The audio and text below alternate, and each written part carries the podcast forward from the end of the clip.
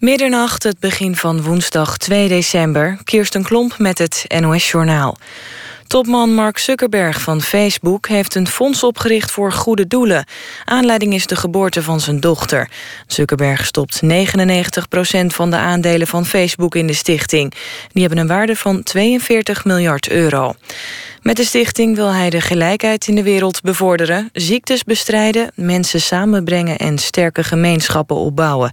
Die doelen beschrijft Zuckerberg in een brief aan zijn pasgeboren dochter. In Rotterdam is aangifte gedaan tegen de rector van de Islamitische Universiteit. Een lokale PvdA-bestuurder deed aangifte vanwege discriminatie en het zaaien van haat.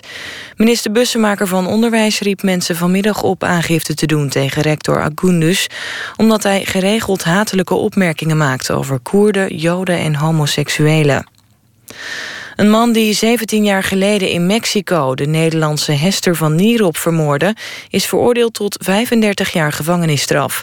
De vrouw werd in 1998 vermoord in de Mexicaanse stad Ciudad Juarez. De ouders van de Nederlandse hebben er altijd bij de Mexicaanse autoriteiten op aangedrongen dat ze bleven zoeken naar de moordenaar. En vorig jaar werd de verdachte geïdentificeerd. De Verenigde Staten voeren de strijd tegen IS in Irak en Syrië op en sturen meer speciale eenheden. De Iraakse militairen en Koerdische strijders gaan helpen bij gevechten tegen IS. De VS kondigde ook aanvallen aan op de infrastructuur van IS. De bronnen van inkomsten van de extremisten, vooral die uit de verkoop van olie, zullen worden aangepakt. Het computersysteem van uitkeringsinstantie UWV kampt sinds vanmiddag met een storing.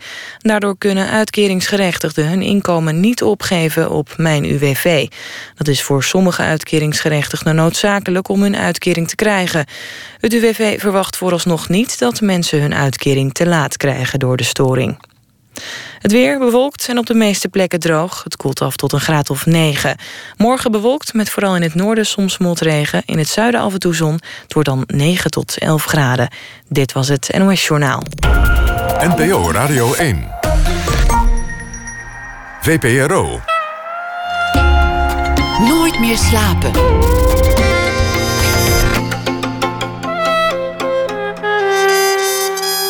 Met Pieter van der Wielen. Goedenacht en welkom bij Nooit meer slapen. Over de nieuwe Pirelli-kalender gaan we het hebben, na ene. Het eh, bandenmerk heeft het concept vrouwen in hun naki verlaten. En ze kiezen nu voor het concept zonder chaîne tentoongestelde vrouwelijke kracht en intelligentie. Dat na ene. En een gesprek dan ook met eh, Don Duins over zijn nieuwe verhalenbundel. En Ivo Victoria, Vlaamse schrijver in Nederland woonachtig, schrijft deze week elke dag een samenvatting van de afgelopen dag voor ons. We beginnen met Joram Leursen. Publieke werken is eh, de titel van de film. Naar het boek van Thomas Rozenboom. Gisteren ging die in première in het Concertgebouw in Amsterdam. De hoofdrol is weggelegd voor Gijs Scholten van Aschat en Jacob Derwig. Het speelt in de 19e eeuw in Amsterdam. Een stad in opbouw. En mensen die proberen zich te verheffen, aan hun lot te onttrekken. En anderen willen daarbij helpen. Maar niets is uiteraard wat het lijkt. Het is tenslotte een film. Joram Leursen werd geboren in 1963. Hij is uh, filmregisseur. Hij maakte eerder uh, grote successen. Alles is liefde. Alles is familie. De thriller Bloedlink en ook de film In Oranje. Heeft ook uh, televisiewerk gedaan. Kinderfilms gemaakt. Eigenlijk alle hoeken van het uh, genre van de cinema heeft hij inmiddels wel uh, verkend. Joram, hartelijk welkom. Dankjewel. Eigenlijk ben je een beetje een ja laatbloeier, hè, geloof ik. Als ik, je, als ik je carrière zou moeten schetsen. Nou, ik ben, mijn eerste speelfilm maakte ik toen ik 40 was, volgens mij. En dat kan je laat noemen, maar ja, ik ben inmiddels 52 en ik heb zeven speelfilms gemaakt. Dus, dus je hebt het wel ingehaald? Ja, de bloei is in uh, volle kracht. Maar het had ook allemaal niet kunnen gebeuren? Ja. ja. Dat geldt voor alles. Dat het ook niet had kunnen gebeuren. De oerknal had ook niet kunnen gebeuren. Ja. Maar wat is de verandering geweest? Waarom ging het ineens na je veertigste zo hard en daarvoor eigenlijk niet? Nou, ik denk dat ik een secundair iemand ben. En uh, dat, ik, dat, ik, uh, dat ik echt wel tijd nodig had om, uh, om echt mezelf zeker genoeg te voelen om, om het grote werk, als je speelfilms het grote werk wil noemen, te maken. Maar ik heb eigenlijk vanaf dat ik de filmacademie verliet, toen was ik 25, heb ik altijd wel werk gehad en veel televisiewerk gedaan voor kinderen. ik begon eigenlijk met de Code Boswachtershow. En uh, werd zo langzaam opgeklommen naar televisieseries voor kinderen. Otje en mijn Franse tante Gazeuze. En die heb ik met heel veel plezier gemaakt. Maar je kan ook zeggen, ik heb vlieguren gemaakt toen.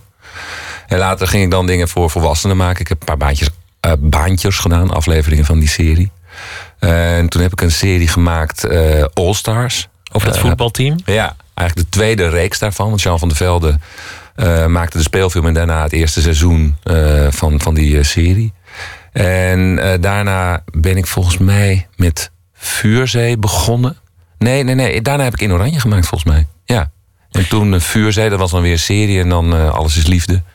Dus uh, ja. Wel altijd gewerkt, maar, maar nooit echt die, die grote film gemaakt. Maar, maar genoeg ander, ander werk. Je leven stond wel al jaren in het teken van, van cinema. Mm -hmm. Je toenmalige echtgenote, die was ook regisseur, bijvoorbeeld. Ja. ja. Jullie hadden samen een gezin. Maar, maar er leek toch, nou ja, zoals je net zei... misschien iets te zijn wat, wat je ervan weer hield. Om, om, het, om het echt grote project aan te gaan. Nou, het, het, heeft misschien ook mee te maken dat ik er altijd heel, heel, erg ontzag voor heb gehad. En dat ik dacht van als je, het, als je het doet, moet je het echt heel erg goed doen. En moet je wel echt weten waar je het over hebt. En niet zomaar op een set gaan staan en denken van nou, ik weet wel hoe je dat moet doen. Dus ik ben ook wel blij dat ik het pad zo heb gelopen. En dat ik toen ik eenmaal speelfilms ging maken, dat ik er ook wel echt het gevoel had dat ik er klaar voor was dat je niet te vroeg bent begonnen en eerst een paar rotfilms hebt gemaakt. En, en dan geleidelijk aan moet gaan bewijzen dat je niet de man van de rotfilms bent. Want ja, rotfilms, maar gewoon dat je, dat je wat. Het is, het is ook een ambacht film maken. En uh, dus, daar komt heel veel bij kijken. Dus het is, het is gewoon goed dat je in de luwte eigenlijk ontzettend veel hebt gemaakt. Waardoor je ook weet van nou, dit werkt, dat werkt niet. Ik weet nog, toen ik op de filmacademie zat, was het allereerste wat, ik, wat de opdracht was, was een filmpje maken. En dat ik echt dacht, ik zet die camera gewoon stil. En ik verkocht hem een beetje als stijl van we gaan, we gaan geen bewegingen maken. Maar dat was gewoon, ja, je kan het angst noemen. Je kan ook denken van, ik ga eerst dit onderzoeken en dan pas een stapje verder. Dus misschien heb ik het gewoon wat voorzichtig gelopen, het pad. Er zijn heel veel stapjes in het maken van een film. Daar komen we ook over te spreken als we het gaan hebben over dit reusachtige project, publieke ja. werken. Want het is echt een prestigieuze film. Ik ben gisteren bij de première geweest. Dan gaat het licht uit, zit zo'n hele zaal daar. Ja. Niemand praat, die film wordt vertoond. En dat vind ik eigenlijk het mooiste. Dat vind ik eigenlijk de magie van de, van de cinema. Dat je kan voelen hoe die film binnenkomt bij, bij iedereen, ook al wordt er geen woord gesproken. Ja, nou, dat, is ook, dat is magisch. Dat, uh, dat, is het goede woord. Want um, je, uh, je hebt die film natuurlijk al talloze keren gezien. En je hebt heel veel overwegingen gemaakt in het, uh, in het, tijdens het proces van, van het creëren. Maar als, als het dan voor het eerst echt aan een zaal wordt vertoond... met allemaal mensen die van niks weten dan, uh, dan merk je echt de dynamiek in zo'n zaal. En hoe het, wat je eigenlijk bedacht hebt met al die mensen natuurlijk die eraan gewerkt hebben. Uh, hoe dat valt en hoe het werkt. En dat is eigenlijk spannend, want je kan er niks meer aan doen. Kijk, een, toneel, uh, een toneelstuk wordt gespeeld... en de volgende dag kunnen ze het anders gaan spelen. En die kunnen de zaal ook echt gaan bespelen. Dat kan bij een film niet. Al jouw keuzes die moeten nu landen. Ja. Je, je, timing, ja. één seconde later voor die woorden... de, de montage, het, het shot, nou ja, noem maar op. Ja. De muziek, alles. Ja, ja en dat, dat doe je heel erg op gevoel natuurlijk, op je eigen gevoel. Maar ja, op een gegeven moment is je eigen gevoel slijt ook als je het vaker alweer hebt gezien. Dus je moet ook heel erg vanuit je eerste intuïtie eigenlijk uh, uh, iets aangaan. En vervolgens moet je dat gaan perfectioneren. En het op een gegeven moment ook wel gaan testen natuurlijk aan publiek. Maar zo'n première, dat is, dat is extra spannend. Omdat het dan ook echt in een grote zaal vol met mensen zit. Die ook echt, echt gespannen iets verwachten. En niet, niet ja, iedereen doet ertoe. Daar ben ik heilig van overtuigd. Maar iedereen die er echt toe doet, die, die zat ook echt in deze zaal. Ja, dat heb je dan natuurlijk ook nog. Dat het ook altijd wel. Uh, nou, het is een beetje een rare mix van, van vrienden, van medewerkers aan de film. En van ja, superkritische medemakers en producenten. Dus ja, het is ook wel goed dat het zo gemêleerd is. ik kan me voorstellen dat persvoorstellingen bijvoorbeeld, die gaan vooraf aan zo'n première. Dat dat, een, ja, dat dat een hele wonderlijke aangelegenheid is. Want bijvoorbeeld bij een komedie wordt volgens mij zelden bij een persvoorstelling heel erg gelachen. En zitten ze allemaal toch vrij droog, want dit is hun beroep, te kijken naar zoiets. En kunnen dan wel inschatten of het grappig is of niet. Maar de dynamiek in zo'n zaal is dan uh, ja, doods. En daar is natuurlijk ook eigenlijk helemaal niet voor gemaakt. Die mensen kijken het op die manier. Terwijl zo'n première publiek is ook weer heel anders dan dat je hem gewoon in een reguliere voorstelling ziet. Ik ga ook meestal wel één of twee keer als een speelfilm van mezelf draait, echt luisteren naar hoe die in, of, of kijken hoe die in een zaal valt uh, van uh, gewone mensen. Over een aantal scènes en hoe die vielen wil ik het, wil ik het straks hebben. Want, mm -hmm. want die reactie die, die vond ik interessant. Maar laten we het eerst hebben over, over die magie van de cinema als het niet je eigen film is. Mm -hmm. Wanneer werd dat jouw jouw passie? Wanneer ging dat jouw leven beheersen? Nou, dat is in stapjes gegaan natuurlijk. Maar ehm, ik weet dat ik. Dat ik, eh, ik, wij- ik kom uit een gezin waar we helemaal niet heel vaak naar de bioscoop gingen. Dus ik ging naar Disney-films en ik ging, we gingen wel naar eh, ja, Louis de Funès volgens mij. Want je, En, je eh, vader was dominee, geloof ja. ik, aanvankelijk. Ja. Later godsdienstleraar. Precies. Dat, dat lijkt me niet een heel eh, cinematografische achtergrond per definitie. Nee, hoewel je wel kan zeggen dat, dat, dat mijn vader in ieder geval wel eh, een, een, een, boodschap had die hij wilde uitdragen. En ook wel mensen eh, begeleiden natuurlijk met allemaal dingen. Maar hij stond toch wel iedere zondag volgens mij een preek te houden die hij zelf had geschreven. Waarin hij ja, inging op dingen van, van, van de week die waren gebeurd. Of van, van, van de realiteit die dan in dat dorp zich afspeelde. Ik moet eerlijk zeggen dat hij was dominee voordat ik geboren werd. En hij werd gods, En eh, dat was hij eigenlijk toen ik eh, jong was. Ehm, Maar een performer, desalniettemin. ja, een soort eh, performance is het natuurlijk. een soort stand-up comedy, maar dan in de dan religieuze ze zin. het. Ja. Ehm, en eh, dus toen, toen, wij gingen niet heel vaak naar de film. We gingen wel naar de film. En op een gegeven moment ben ik naar een film gegaan. Die heette Novecento van Bertolucci. En dat was al op de middelbare school.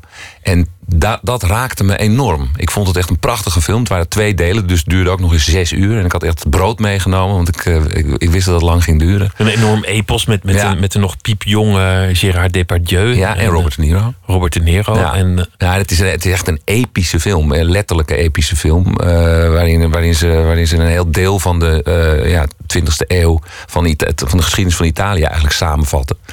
En dat is prachtig gedaan, vind ik. Met hele mooie muziek en eh, prachtige beelden. En eh, nou, het raakte me vooral omdat ik echt dacht: dit is de kracht van, van een film. Van, van hoe een verhaal in, film kan werken. En eh, toen, toen langzaam het duurde ook nog wel eventjes hoor. Maar toen kwam ik er ook achter. Ik zat toevallig in de klas bij eh, een jongen die heette Jurgen Seunke. En zijn broer was Orlof Seunke. En dat was een beetje een magische figuur. Die ik eigenlijk nooit zag, maar die zat op de filmacademie. En eh, vanaf dat moment besefte ik, oh, er is dus ook een school, daar kan je dat leren. En dat bleek ook nog, ik zat op Montessori Lyceum in Amsterdam, dat bleek helemaal om de hoek te zijn, bij de Overtoom. Dus ben ik een paar keer langs gefietst. En dat was dan ook weer zo'n plek, dat was een blauwe deur. En er stond filmacademie boven, maar ik zag het gebouw eigenlijk helemaal niet, want dat was daarachter. Dus af en toe, ja, ik vroeg me echt af, wat gebeurt daar dan en hoe zit dat? En eh, nou ja, ik werd ouder natuurlijk. Dus op een gegeven moment eh, heb ik daar, ben ik ook naar binnen gegaan, heb ik toelatingsformulieren gehaald. Toen was ik 16. En toen keek ik naar die toelatingsformulieren en ik zag ook de mensen daar in dat gebouw rondlopen. Allemaal jongens met baarden, of mannen met baarden voor mij dan, en, eh, en vrouwen. En ik dacht echt, nou, als ik deze berg ooit opkom, dan, eh, dan zal het echt een wonder zijn. je bent eerst nog de Pabo gaan doen. Ja, ik dacht echt, ik ben, ik ben hier veel te jong voor. Ik woon nog thuis. En eh, ik, ik, ik had echt het gevoel van, als ik, als ik het nu doe, dan, dan ben ik er nog veel te jong voor. Dus ik ben eerst eigenlijk achter de leukste meisjes van de klas, die gingen de Pabo doen. Ik dacht, nou, lijkt me ook wel wat. En eh, na drie jaar Pabo had ik dat eh, eh, diploma gehaald. En toen ben, heb, ik toelatingsexamen gedaan. Toen ben ik niet aangenomen. En toen ben ik Vrije Academie in Den Haag gaan doen. Dat is een soort ja, open atelier. En ja, dat, daar heb ik me voorbereid op dat toelatingsexamen. En toen ben ik aangenomen. Kortom, in, in, in alles lijkt het alsof je niet, niet degene bent die in één keer de wereld verovert, maar iemand die dat in stappen doet. Die eerst analyseert, die, die misschien af en toe wat, wat aarzelt, maar dan als het eenmaal stroomt, wel op dat doel afgaat. Ja, ja ik denk dat, eh, dat je dat zo wel kan eh, samenvatten. Ja. ja, ik- eigenlijk praat ik nooit, nooit zo vaak over mijn eigen leven. Dus ik, eh, jij, jij doet het nu. En dan, dan, dan zie ik het opeens ook wel in dat het zo zit. Maar Laten we luisteren naar de, een, een stuk van de trailer van, van deze film, Publieke Werken. We zitten op een goudmijn. Willen ze een hotel, moeten ze betalen. Die hoge heren zijn gewend dat wij kleine lieden alles maar slikken. Ik zie geen enkele reden om te zakken met de prijs. Mijn neef uit Amsterdam. Wij streven ernaar om zo snel mogelijk onze deuren te openen. Maar de tijd begint toch voor ons te dringen. Nou, voor ons niet. Het zijn veldelingen, turfstekers. Turf gaat er helemaal uit. Die mensen die zitten werkelijk verkeerd in het veen. Het gaat om de liefde voor de medemens. Bespottelijk. Ik bekommer me om die mensen. Daarom ga ik naar ze toe, met medicijn. Moet je vooral doen zonder dokterspapieren. Het boek van Thomas Rosenboom uit 1999. Echt een klassieker. Een van de monumentale werken in de Nederlandse literatuur. Je daaraan wagen. Dat is op zich al een, een, teken van moed en durf. Maar ook iets dat eigenlijk wel gewoon een keer moest gebeuren. Dat boek schreeuwde om, een- om een verfilming. Wanneer kwam de gedachte voor het eerst in je op? Nou, eigenlijk toen ik het las. Dus het kwam uit in 99. En eh, ik, ik las het kort daarna. En toen zag ik... Ik las het boek en er zitten zoveel scènes in... die zo beeldend beschreven zijn. En die ook zo ja, pijnlijk zijn, maar ook zo eh, grotesk. En, eh, en, en ook heel erg iets over die karakters zeggen. Dat ik meteen wel het idee had van daar zit een hele goede film in. Maar ik dacht ook, want ik, toen had ik eh, alleen nog maar televisiewerk gemaakt. Dat het me nooit zou eh, lukken om, om daarmee naar een producent te stappen met dat plan. En dan, dan het gefinancierd te krijgen. Want ik, ik zag ook wel in dat het een dure, ingewikkelde film zou zijn. Kostuumfilms zijn altijd duurder. Ja. Als iets in een andere tijd speelt, dan, dan wordt het automatisch het dubbele budget. Ja. Want je, want je, moet, eh, ja, je moet de auto's en de trams weg zien te krijgen van je set. Ja, je moet heel vaak gewoon decors bouwen. En het bouwen van decors is duur. En inderdaad, zoals je zegt, het is een kostuumfilm. Dus alles is, eh, is, is gekostumeerd. eh, het haarwerk. dus alle- alles is een tandje ingewikkelder en dus ook duurder. Hele mooie kostuums trouwens. Ik weet niet wie dat gedaan heeft. Ja, maar Linda Bogers. Ja, heel ervaren en, eh, en goed iemand. Want je moet, je moet wel nagaan dat dit soort films... dat zijn, dat zijn echt eh, grote logistieke operaties ook. Dus je kan mooie kostuums bedenken... maar je moet er ook nog voor zorgen dat ze in grote getalen geproduceerd worden... en dat die mensen ook allemaal gekleed worden. Want ook alle figuranten, die kan je niet zomaar van straat plukken. Die moeten ook allemaal gekleed worden, allemaal gekapt worden. Dat betekent dus dat, dat, dat er zijn heel veel medewerkers... in zo'n departement van kleding alleen al. Er lopen, liepen op drukke dagen liepen gewoon 10, 15 mensen rond om, eh, om dat voor elkaar te krijgen. Maar geen die ontwerp, dat is ook echt gewoon een ontwerpster. En eh, de meeste kostuums zijn dan ook gewoon op maat gemaakt van de hoofdrolspelers. Tot en met de schoenen aan toe. En decors nagebouwd in Hongarije. Een deel ook ge- gewerkt met digitale eh anseneringen. Dus dan staan de, de acteurs voor een groen scherm en dan wordt dat later de omgeving. Ja, je moet je eigenlijk zo voorstellen dat de, we hebben een aantal dingen gewoon echt in Amsterdam gedraaid, in de stad of in, eh, in, op het platteland in, in Nederland. En dan moet je gewoon dingen weghalen. Maar als je dingen in de, eh, in de interieurs, in de studio's, die hebben we gewoon ook gewoon echt gebouwd. Maar die grote, eh, het speelt zich af, een groot gedeelte speelt zich af voor het Centraal Station in Amsterdam, wat dan nog in aanbouw is. En daartegenover zit het Victoria Hotel, wat nog gebouwd moet gaan worden. En eh, die plek is heel groot. Als je, als je daar op dat plein staat, dan, eh, kan je, dan kan je goed in het rond kijken. En als je dat allemaal zou moeten nabouwen, dat is onbetaalbaar. Dat is gewoon niet te doen. Dus eh, je, je kiest ervoor om de dingen die heel vaak en belangrijk zijn, eh, die, heel vaak in beeld komen, dat je die ook in het echt bouwt. En voor de rest eh, kan je natuurlijk heel veel tegenwoordig digitaal aanvullen of daadwerkelijk bouwen. Dus dan staan acteurs soms tegen een groen scherm of soms tegen een half afgebouwd decor, wat voor de rest in de computer wordt afgebouwd. Dat Victoria Hotel, ik, ik reed er vandaag toevallig langs.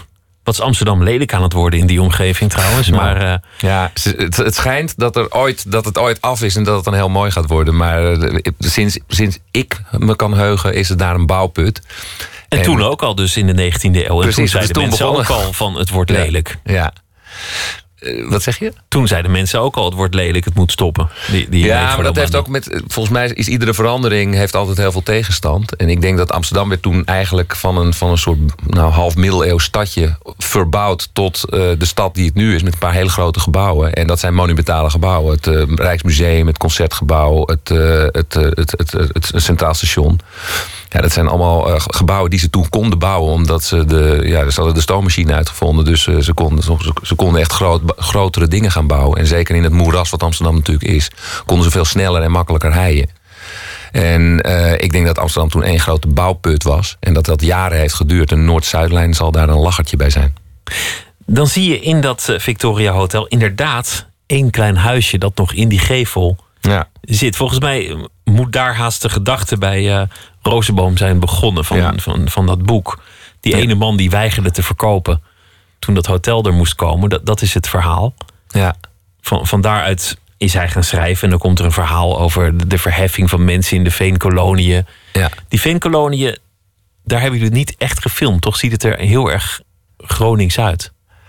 Nou, we hebben ook daar weer een heel groot deel in eh, Hongarije gedraaid. En daar hebben, we, eh, daar hebben we heel veel computeraanpassingen gedaan eigenlijk aan het landschap. Dus eh, kijk, het Hongaarse landschap is heel anders. Om, omdat wij natuurlijk gewoon een, een waterrijk land zijn. En dat is Hongarije niet. Dus wij hebben veel meer weilanden en hele andere bomen. En een hele andere structuur eigenlijk van hoe dat land is opgebouwd. En dus hebben we heel veel daar ook aan zitten veranderen. Zodat het gewoon Nederlands gaat lijken. Molens, sloten, uh, koeien, uh, graslanden. Um, en de, uh, ook gebouwen die we gewoon van baksteen hebben gemaakt. Wat het daar allemaal gepleisterd was. En dat hebben, dat hebben, daar hebben we dus behoorlijk aan zitten veranderen. En dat wat we in Nederland ervan gedraaid hebben. Dat hebben we hier in de buurt van Amsterdam gedraaid. Hier hebben we natuurlijk ook veengronden. Weliswaar lage veengronden. Maar de, de, de, die, die, die kunnen er redelijk goed voor doorgaan. Hoewel ik daar waarschijnlijk de puristen uh, mee voor het hoofd stoot. Maar uh, ja, ik, ik denk dat dat, dat, dat voor, voor het publiek niet heel erg opvallend is. En uh, in ieder geval wel heel erg landelijk en veenrijk eruit ziet. Dit alles voor een budget van, verbeter me als ik het getal niet goed heb, 5,8 miljoen. Nou, om en nabij. Dat, dat is voor Nederlandse film een, een heel mooi budget. Ja. In, in Hollywood kun je daar nog niet eens de hoofdrolspeler voor laten opdraven. nee. En dan, dan heb je ook meteen stress met zo'n budget. Want, want je kunt er niet al te veel overheen gaan. En nee, met, met en zoveel factoren. Nou, het vervelende is dat het eigenlijk te krap is. En het is natuurlijk heel erg veel geld. Ehm, maar eh, als je een film goed budgetteert. En, en zeker als je, als je, wat je zegt, als Amerikanen dit zouden budgetteren. dan zouden ze al heel snel, zeker met de, eh, eh, ook nog met de prijzen die wij dan eigenlijk hanteren. die zijn veel lager dan in Hollywood. Maar eh, zouden zij het op een, op een heel hoog budget eh, budgetteren. En, maar zij spelen veel meer op zeker. Dus eh, ze nemen veel meer draaitijd. En huren ook veel meer mensen in. Zodat ze gewoon zeker weten van nou, al die shots die, die we hebben gepland, die kunnen we gewoon draaien. En, maar wij hebben gewoon te maken met een, een gefixeerd budget. Dit kunnen we ervoor halen, bij elkaar schrapen. Bij al die eh, eh, potjes die er zijn, subsidiepotjes. En eh, dan heb ik het zelfs ook internationale subsidiepotjes. Dus Hongaars geld, er zit Belgisch geld in en er zit Nederlands geld in. En er zit wat de privé-investering volgens mij in. Een omroep doet mee. Dus nou ja, dit is het maximale wat, wij, wat de producenten bij elkaar konden krijgen. En daar moet je het gewoon voor doen. En dan kan je dus twee dingen doen. Of je gaat in een kortere tijd draaien. Of je gaat schrappen in het scenario wat je ooit hebt geschreven. En ik heb met de producent gekozen voor het, eh, voor het eerste. Eh, ik heb eigenlijk het scenario zoals Frank Ketelaar het geschreven heeft. Helemaal verfilmd. En eh, in een veel kortere tijd dan wat we ooit bedachten. We zaten, de allereerste keer hadden we bedacht in 55 dagen te draaien. En het zijn er 37 geworden. En dat levert heel veel druk op je draaidagen op. Want dat betekent dat het af moet aan het einde van de dag. En dat je niet kan denken, nou dat kan ik morgen nog wel verder. Dus we hadden heel vaak een heel nauw schema. Maar dat betekent nog steeds dat je, dat je over een vier minuten film een lange dag doet. Het zijn lange dagen die jullie maken. Ja, het zijn altijd lange dagen. Eh, een draaidag eh, is eh, tussen de, tussen de 10 en 12 uur. Ehm, en dat is ook logisch, want je kan, je, kan wel 16 uur gaan draaien, maar ik moet de volgende dag weer in die ploeg, die raakt gewoon uitgeput. Dus je moet, gewoon, je moet het gewoon proberen om het binnen die 11 uur te doen, zeg maar. Ehm, maar ja, het, eh, het, het, het- we lopen er wel eens uit. Maar dat het betekent gewoon dat als, als ik besluit om 8 of 39 of 40 dagen te draaien, dat, het op, dat we opeens over budget gaan. En behalve dat het me eer te na is, is het ook een groot probleem. En dan weet ik ook dat ik echt in de problemen kom. Met de producent, maar ook met een verzekering die is afgesloten. De Completion Bond. Dat moet bij dit soort films. En dat zijn vaak Engelse of Duitse maatschappijen. En die zijn heel erg gewend om ja, eigenlijk de dagrapporten te lezen. En eh, de hele opzet van zo'n film. In één, in één oogopslag zien ze eigenlijk van nou zo gaan ze het doen. En als het fout gaat, dan hebben zij de macht om de opnameleider in eerste instantie te ontslaan. Want die doet dan zijn werk volgens hun niet goed. Maar in, in het ergste geval kunnen ze mij eraf halen. Er zijn natuurlijk eh, monumentale verhalen over, over films die tijdens het draaien al mislukten. Films die er nooit gekomen zijn. Ja. Of, eh, of hoofdrolspelers die weggingen. Of ruzie hoort er ook altijd bij. Ja. Volgens mij dit uiteindelijk allemaal, wat ik ervan hoor, redelijk gladjes verlopen. Ja, dat, dat denk ik wel, ja. ja dit, was, eh, dit was echt wel een hele lastige eh, productie in die zin dat ehm, we natuurlijk in Hongarije een groot deel gingen draaien. Dus met een heel, met een heel groot deel een Hongaarse ploeg. Eh, ja, wat ik zeg, met, met budgettaire beperkingen en dus ook met een groot tijdsprobleem eigenlijk. Ehm, ja, er zit altijd dan heel veel spanning op van eh, ja, moeten we dingen gaan schrappen en ehm, hoe ga je bepaalde dingen oplossen en wat gaan we nou wel bouwen en wat doen we in de computer. En dan zijn er heel veel departementen die moeten goed met elkaar gaan samenwerken. Nou, ik zal ook niet zeggen dat we geen ruzie hebben gehad of geen spanning hebben gehad. Maar ik denk wel dat we er met z'n allen heel goed in geslaagd zijn om, om bij elkaar te blijven. En om, eh, om vooral eh, steeds de juiste oplossingen te proberen te zoeken. En dat is volgens mij goed gelukt. Daar in Hongarije lijkt me ook wel een, een grappig, grappige werkomgeving. Omdat dat je hebt dan een veenkolonie nagebouwd en een stuk Amsterdam. Ja. Maar ze doen ook andere films. Dus, dus wat ik hoorde is dat er dan eind verderop de Tweede Wereldoorlog nog eens dunnetjes werd over gedaan. Nee, volgens mij waren ze een eind verderop hadden ze een grote stuwdam die in Kroatië in het echt bestaat, hadden ze nagemaakt. En, eh, daar zat volgens mij een grote kerncentrale ook naast. En die Nog werd dan mooier. opgeblazen. Dus op een gegeven moment lag die ook in duizend stukken. En eh, kwamen er ook helikopters, die hingen ze er dan boven met een grote kraan. En daar kwamen allemaal Amerikaanse mariniers uit. Want dat was dan zo'n film waarin de Amerikanen de wereld redden. En dat met een budget van boven de 100 miljoen dollar. Dus wij waren eigenlijk een klein filmpje in de ogen van die Hongaarse grote studio's. Want, dat moet ik zeggen, in Hongarije worden hele grote producties gemaakt. Die Hard 4 is daar gedraaid. Eh, en, en, dus, en, nou, dan deze film, die heette Lazarus. En volgens mij werd er een project, project X of zo heette. Dat was ook zo'n gigantische film.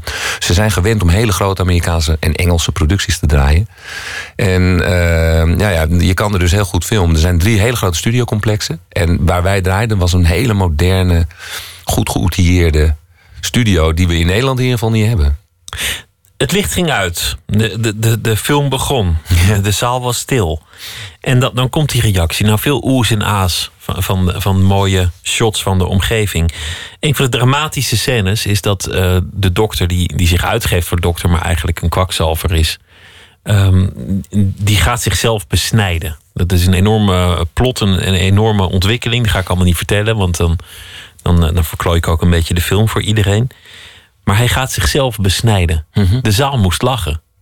Eigenlijk was het niet om te lachen. Het was het meest dramatische moment van ja, de film. maar zo werkt het wel heel vaak. Dat als je iets laat zien wat schokkend is, of wat, want het is niet eens zo schokkend, maar het is echt, het is een beetje gênant. En het is ook, eh, eh, je, je- ik denk dat het publiek echt denkt, nee, dat gaat hij toch niet echt doen. Dus ze zijn eigenlijk, zijn bijna een beetje bang voor wat ze gaan zien. En dan is heel vaak de reactie van mensen dat ze gaan lachen.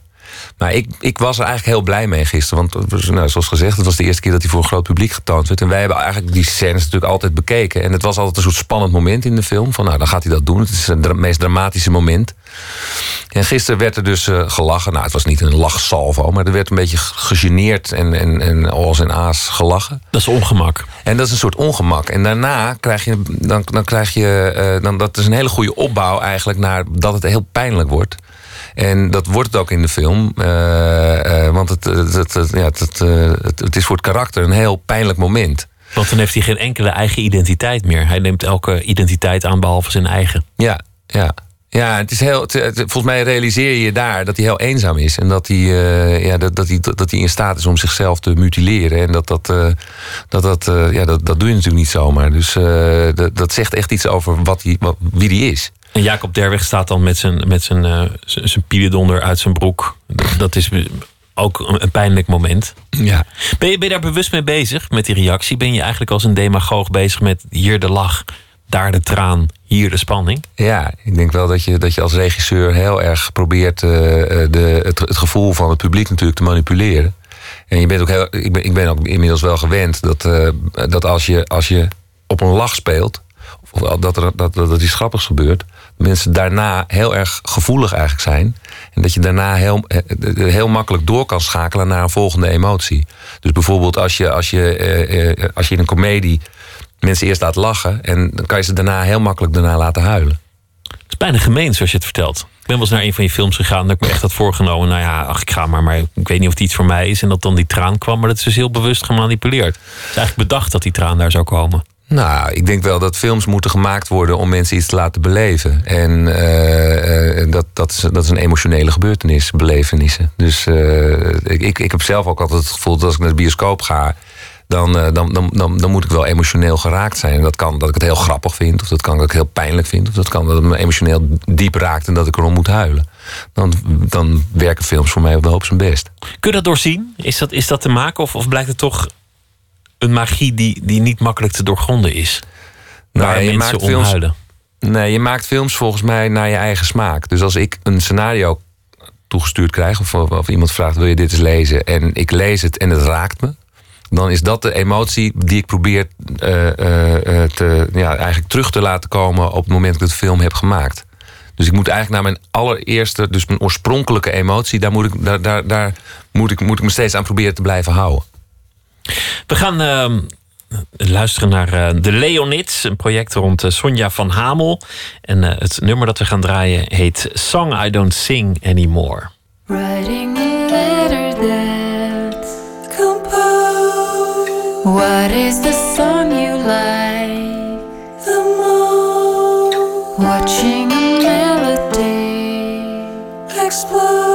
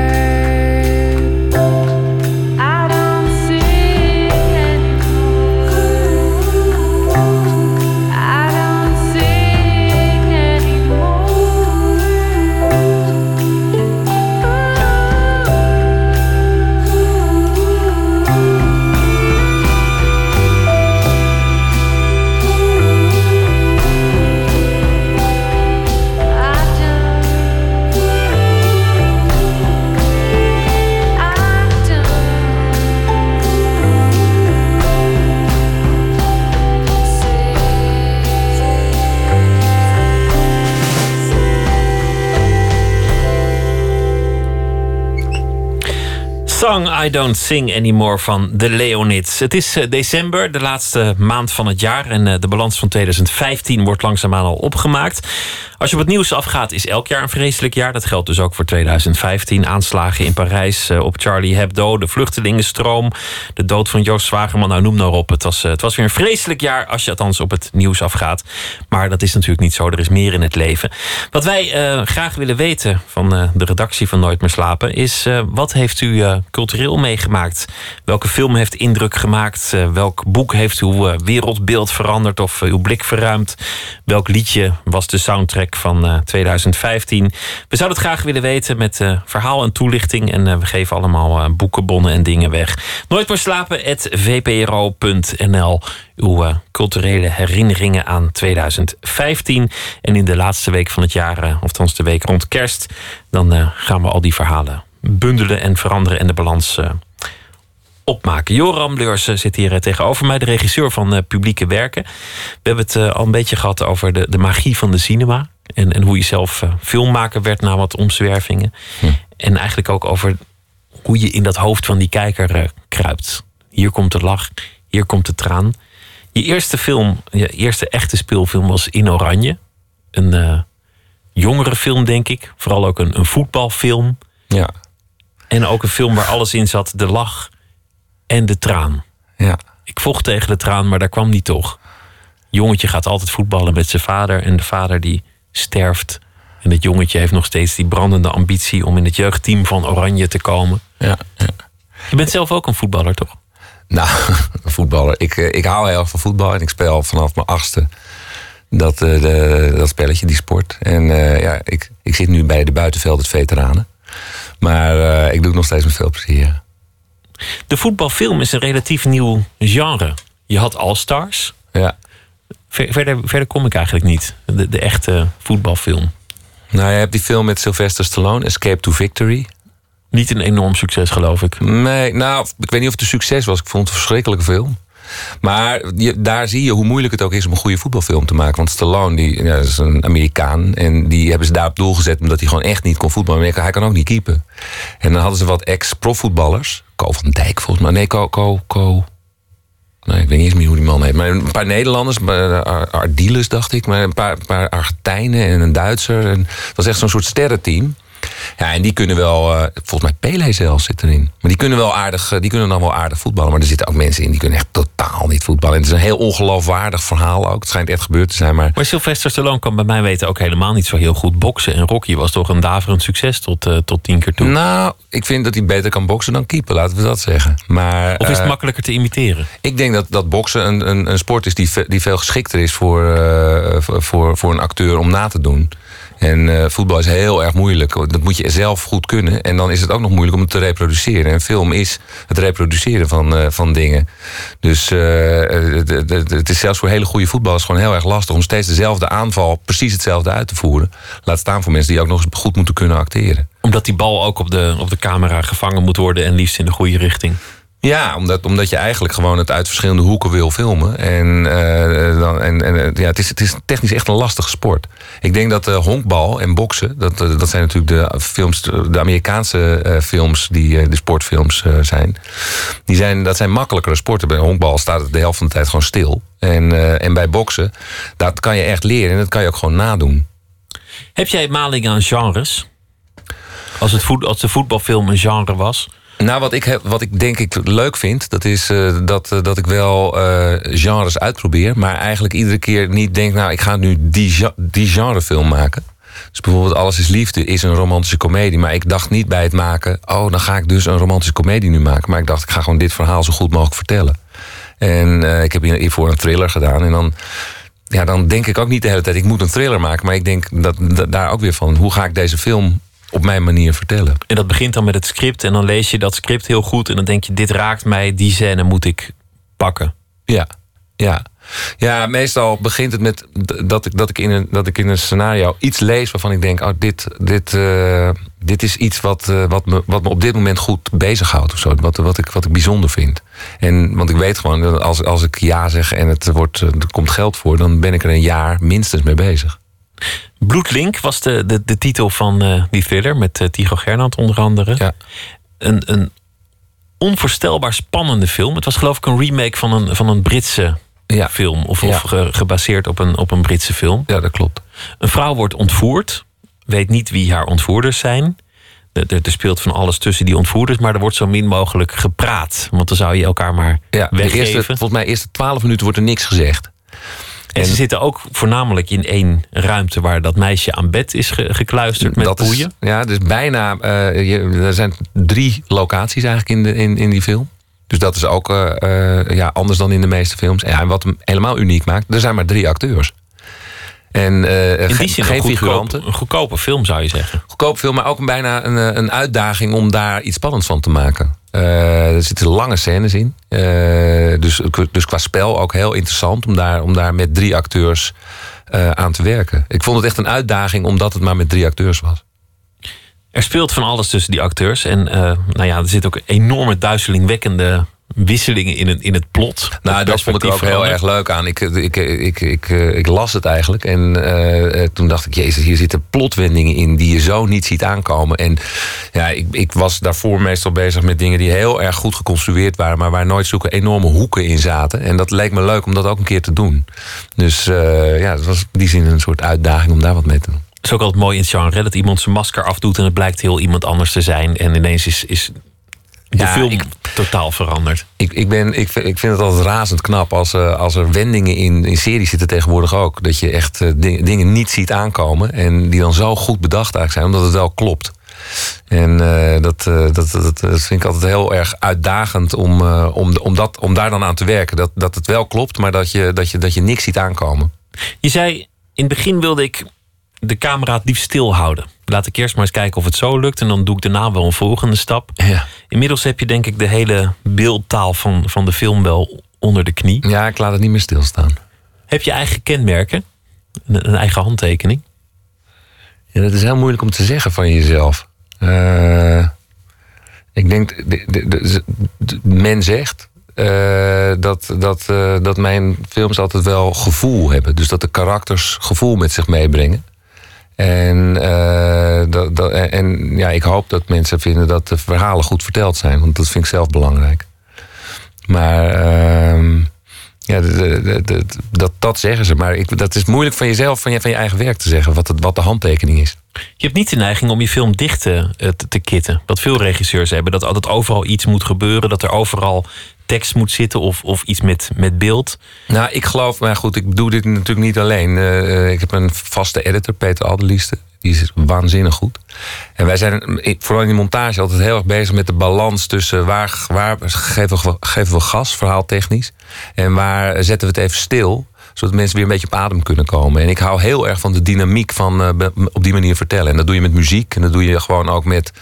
Ook, dat doe je eigenlijk ook met de mensen die de geluidsafwerking doen. Dus in zo'n mix zit je eigenlijk heel erg te luisteren naar de, naar de geluidsbalans van zo'n film. Ik eh, werk nu met een Belgische mixer. En die zei bij mijn. Bij Alles is Familie, bij mijn eh, voorlaatste film.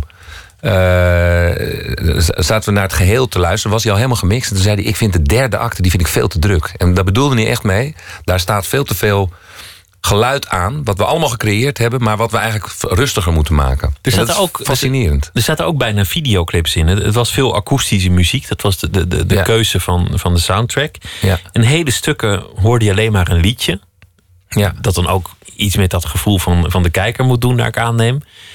En zag je beeld zonder dat er echt iets gebeurde. Bijna een videoclip. In die, in die voetbalfilm ook. Een, een liedje van Marco Borsato. Je hoeft niet in één dag een vlinder te zijn of zoiets. Nou, nou, nou, nou, nou. Eh, daar zit een liedje van Akda en Munnik in. Ja. Eh, vandaag ben ik gaan lopen. In de voetbal. eh, in de oh ja, nou ja, oké. Ja, nee, goed. eh. Maar goed, het- het is een tijd nee, ja, liedjes, film. zijn, liedjes zijn, eh, zijn, zijn een heel goed middel om, om, om inderdaad het even weer over een andere boeg te gooien qua vertelling. En dan kan je, dan kan je met dat liedje kan je een gevoel creëren wat je in beeld kan versterken. Maar ik, ik, dat, dat heeft met die dynamiek te maken. Waar ik naar streef. Alles is liefde. De- het, het speelt rond Sinterklaas. Met, met de meest knorrige Sinterklaas Ja. aller tijden gespeeld door Michiel Romein. Die, in- die in het echt het zonnetje in huis is. Absoluut.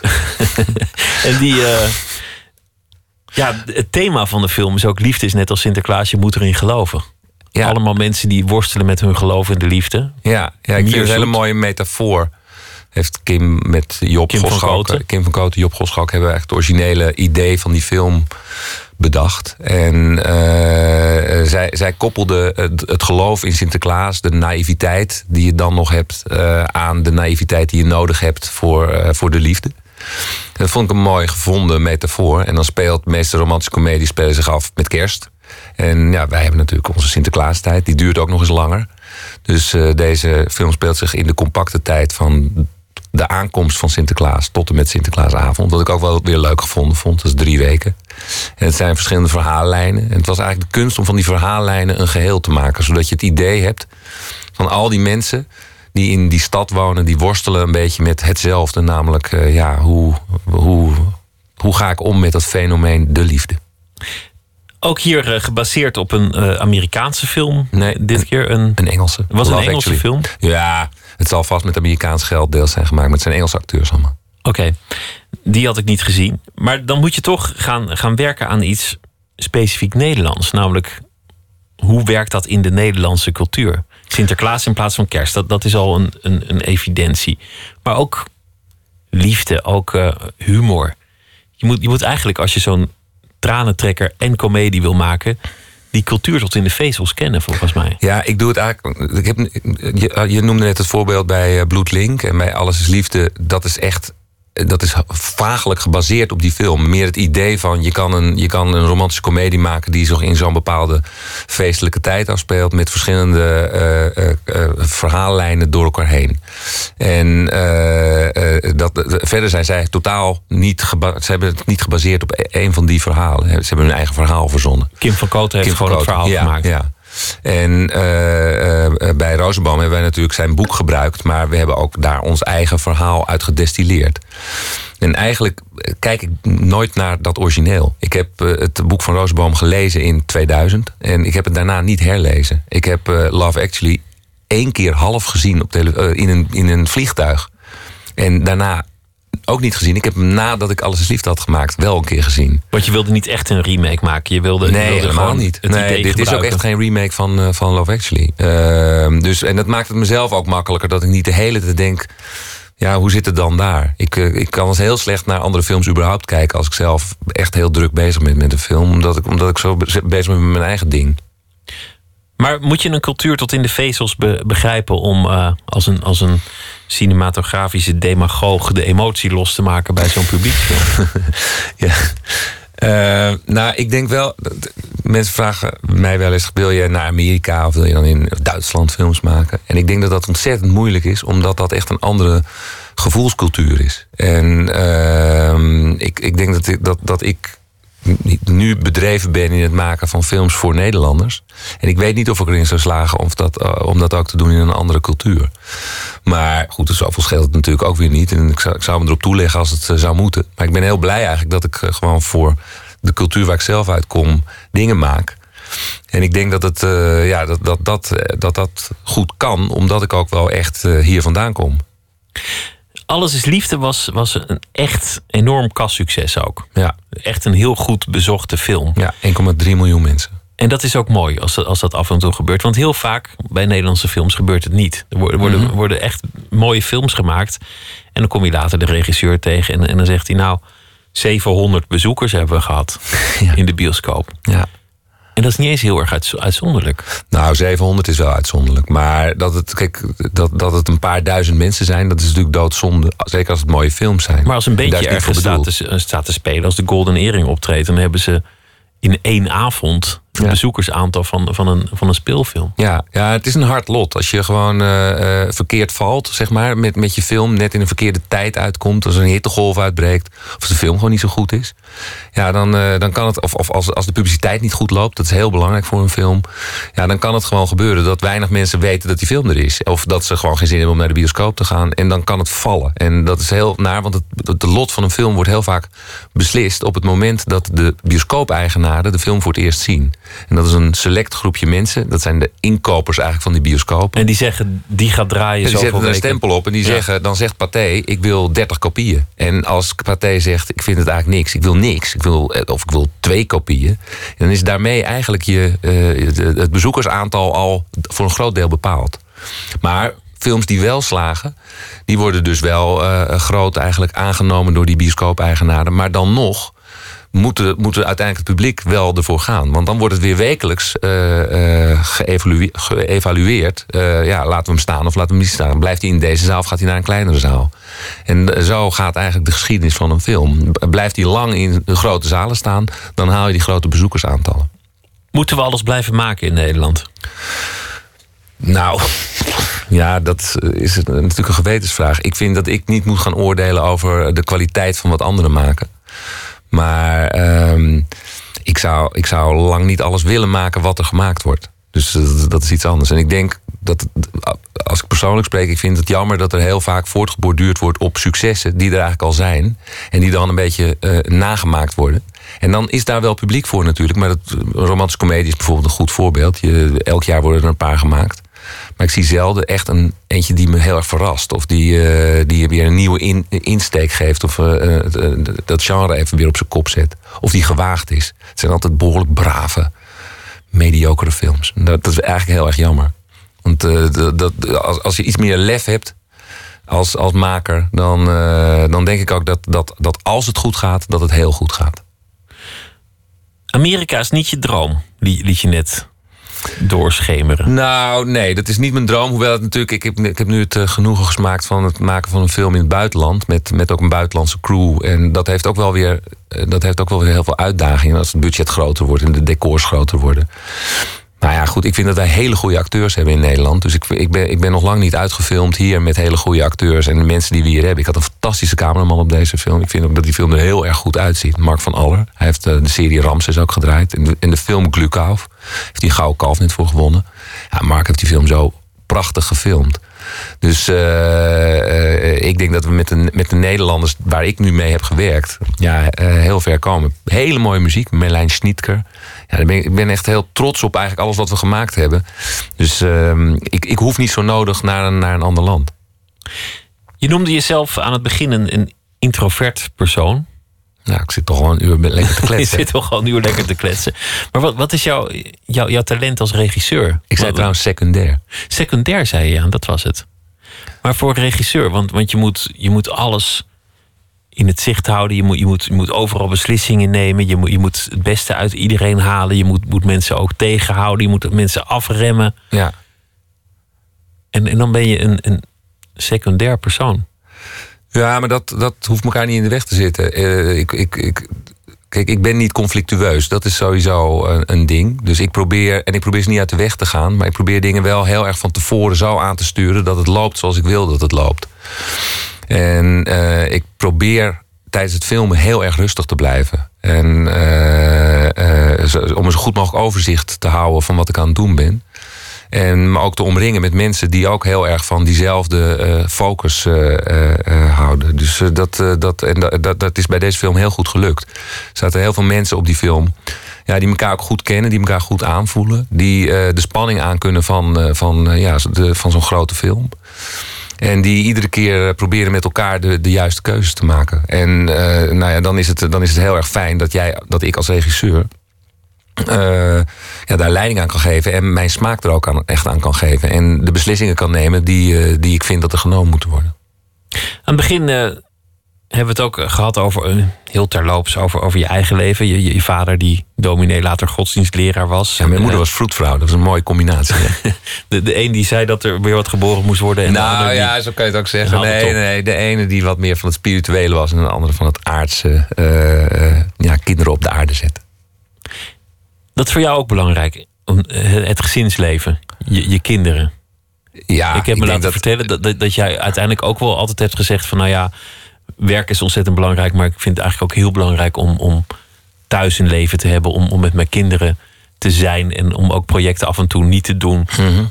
omdat ik dat gewoon belangrijker vind. Nou ja, ik, vanaf het moment dat ik kinderen heb, ik heb nu twee uh, dochters van uh, 18 en 22. En ja, zeker als ze zo heel jong zijn, dan is het voor mij in ieder geval was het heel erg onbestaanbaar dat ik, dat ik nauwelijks wist hoe ze opgroeiden. En, en ik, vond het, ik vond het ook wel lastig als ik dan iets ging doen wat lange tijd duurde dat ik, uh, dat, ik, dat ik ook niet bij ze kon zijn. Dus uh, vooral in het begin vond ik het minder belangrijk om, uh, om dingen te maken dan dat, ik, dan dat het thuis niet goed liep. Zeker in de film, waar, waar de dagen lang zijn, waar de, waar de projecten enorme tijd opslokken, is dat ja. natuurlijk echt een risico. Ja, en ik, ik, ik, had, ik had dat gezin met mijn, mijn toenmalige partner Antoinette. Uh, met wie ik heel goed bevriend ben overigens. Maar, uh, en, en nog steeds de kinderen heel erg uh, opvoed. ja, we zijn gewoon nog steeds eigenlijk een gezin, alleen we wonen niet meer bij elkaar. maar wij moesten natuurlijk wel echt een beetje afwisselen van wie doet, wie, wie doet het werk. Er moest ook geld verdiend worden. En wie is thuis. En dat wisselden we ook, vond ik, heel keurig af. Je bent niet iemand, krijg ik zo de indruk, die ooit ruzie maakt. Nou, dat is niet waar. Nee. nee. Nee, dat is het vervelende voor mensen die eh, proberen de conflicten. Nou, ik, zal, ik ben niet echt vermijdend, maar ik probeer het wel altijd voor te zijn. Maar als het dan fout gaat, dan gaat het meestal heel erg fout. En dan, eh, dan, heb, ik wel, dan heb ik ook wel echte. echte kan ik heel kwaad worden. Want dan zijn die conflicten zo lang vermeden dat, dat het een ravage Nou, het is is niet zozeer vermijden, maar het is gewoon dat. eh, eh, ik, heb een, ik heb een hele hoge tolerantiegrens volgens mij. En als, het, als, als dat overschreden wordt, dan, eh, ja, dan, dan kan ik heel. eh, ik, dan, dan moet ik oppassen dat ik niet driftig word. Want dan, dan heb ik geen overzicht meer. En dat vind ik heel vervelend. Ik wil het gewoon goed doen. Maar eh, eh, nee, het is niet zo dat ik niet eh, boos kan worden of geen conflicten kan hebben. En is jouw talent als regisseur uiteindelijk toch iets met, met, met die empathie? Om, omdat het vaak echt over dat gevoel gaat. Nou, ik, ik probeer, als je bedoelt dat ik probeer om bij, bij het maken van zo'n film heel erg in te voelen wat al die mensen die mede maken voelen, dan, eh, dan is dat zo. Alleen, ja, ik, Ik ben eigenlijk op je publiek. op mijn publiek. En je ja. personages. Nou ja, natuurlijk. Ik probeer, ik probeer heel erg een verhaal over karakters te laten gaan. En ik vind techniek heel belangrijk. Dat zo'n film er heel goed uitziet. En dat die achtergronden allemaal heel erg kloppen. Maar feitelijk is dat waar, waar het over gaat. Het zijn gewoon de, zijn, zijn gewoon de karakters van, van het verhaal. En wat zij meemaken. En hoe dat verteld wordt. En waar de spanning zit. Ja, en dat, dat probeer ik zo goed mogelijk te, te, te leiden. Maar uiteindelijk zijn het natuurlijk ook de acteurs die dat doen. En als je fantastische acteurs hebt, wat ik in, bij deze film had. Weet je, Jacob Derwig, Gijs Schot van Aschat, Rivka Lodijzen, Juda, Goslinga. Ja, dat zijn Ja. ontzettende goede acteurs die dat gevoel, wat, wat wij proberen mee te geven aan dat verhaal, zo mooi kunnen vertolken. En ook zo veel groter kunnen maken met hun talenten.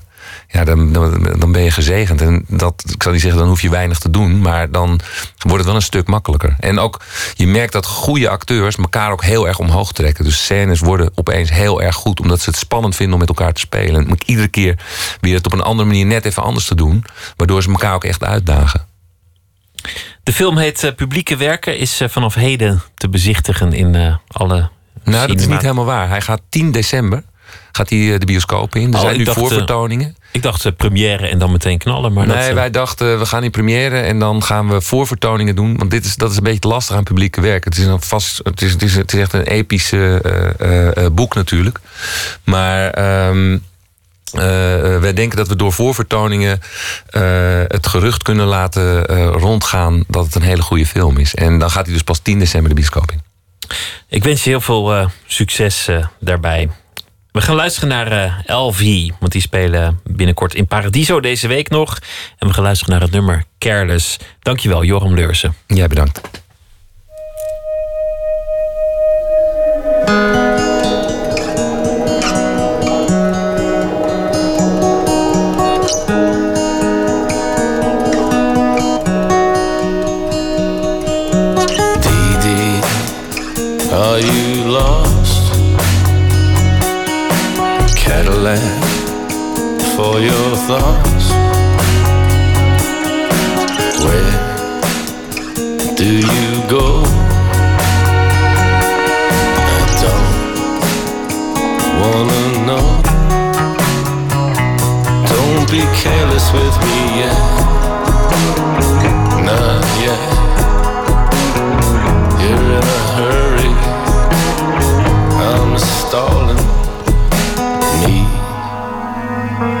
Tonight. You can drink while I drive. Don't be careless with me yet. Not yet. I'm staying under. Don't know what we're waiting for. People like us don't ever switch. Our videos from scene to. But I've been wanting you so long. I really don't know what to do.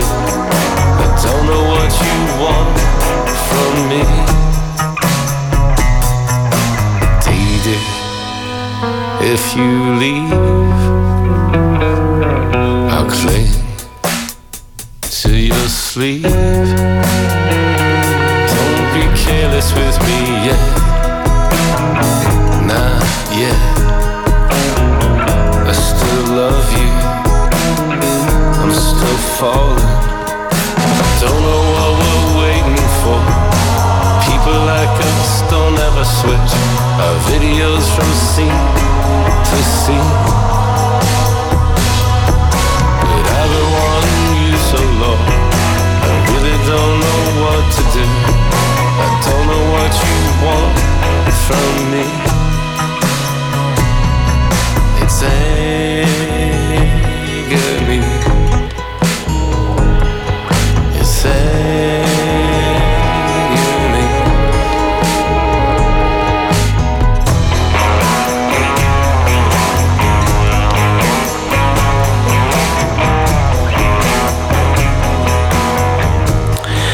LV was dat met eh, Careless. Zometeen gaan we verder met eh, Nooit meer slapen. Twitter, het VPRO NMS. En eh, u kunt ons ook volgen op Facebook. En straks een verhaal van Ivo Victoria... die de voorbije dag heeft samengevat. Op Radio 1. Het nieuws van alle kanten.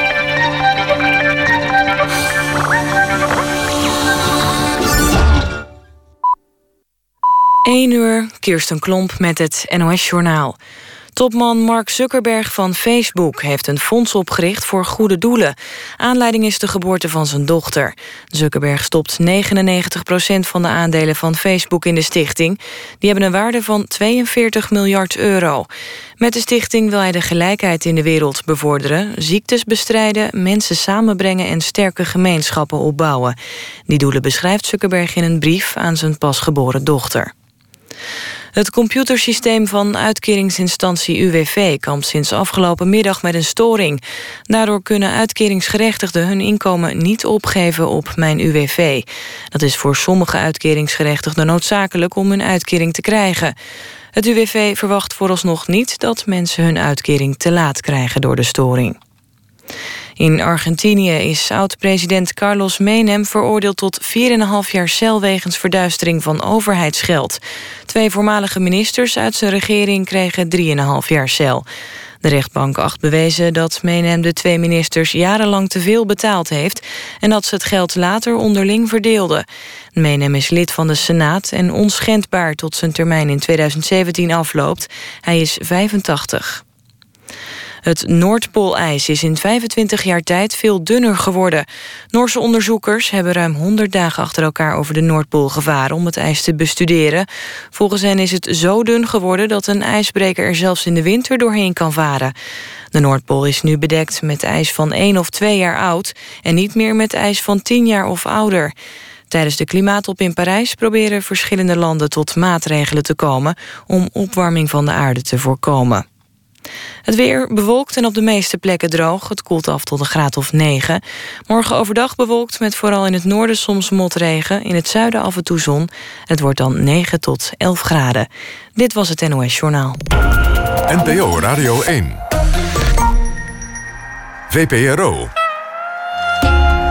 Nooit meer slapen.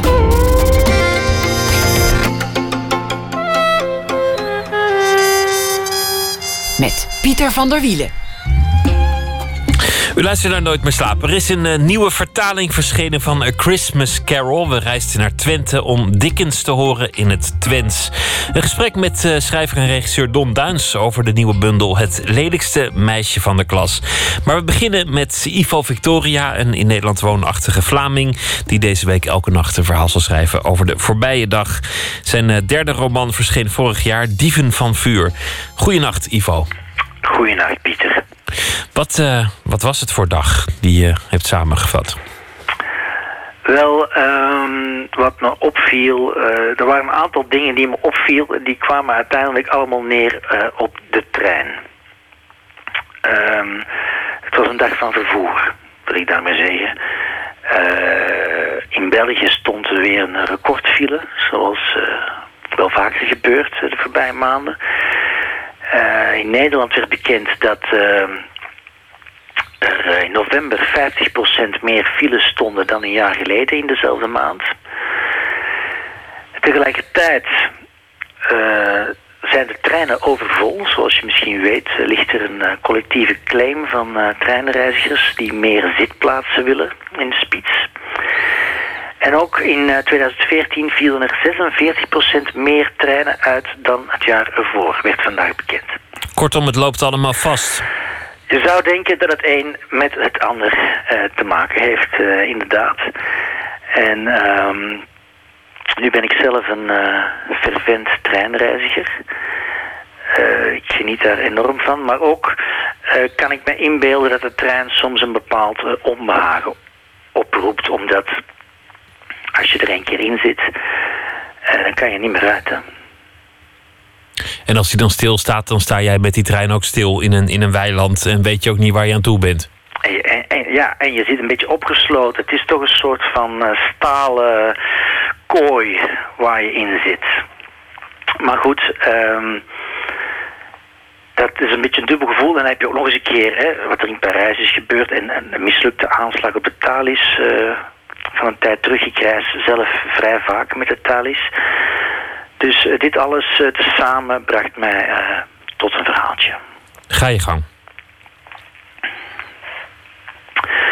Toen ik de Thalys opstapte, zat er schuin tegenover de voor mij bestemde stoel een kalende man in een beige jas een boek te lezen.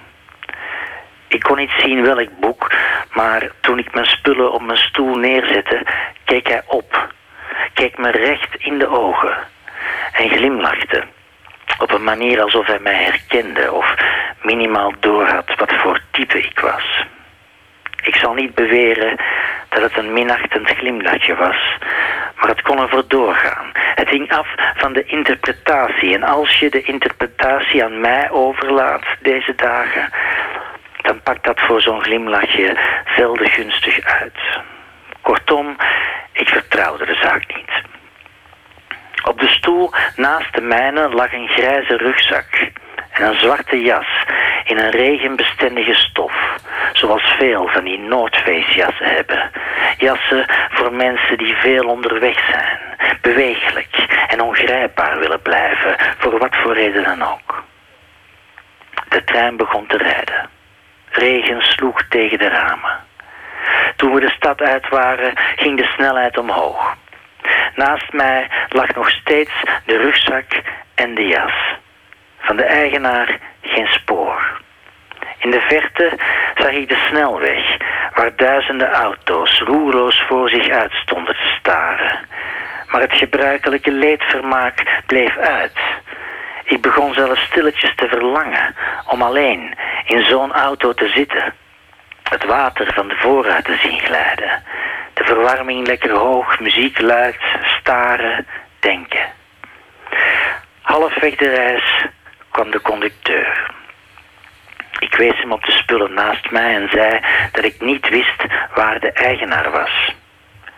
En ook deze conducteur lachte op een bijzonder eigenaardige wijze. Keek naar de spullen en zei: Die zal wel in de bar zitten, hoop ik. Daarna liep hij verder. En je zal begrijpen dat ik de zaak daar niet meer van ging vertrouwen. De statistische kans is klein. Dat weet ik ook wel. En ook geloof ik dat alles wat moet gebeuren uiteindelijk zal gebeuren. En ook las ik onlangs dat je nooit voor je angst moet weglopen, maar dat je angst moet zien als het teken dat je de essentie van je leven nadert. En ook las ik onlangs dat onze angst voor de dood niet meer is dan de angst van het kind om de rand van het zwembad los te laten, omdat het nog niet gelooft dat het water haar kan dragen. Allemaal mooie gedachten die ik graag wilde omarmen, maar dan liever een andere keer, op een andere plek. In de auto bijvoorbeeld, ergens. Op een snelweg, in de warmte.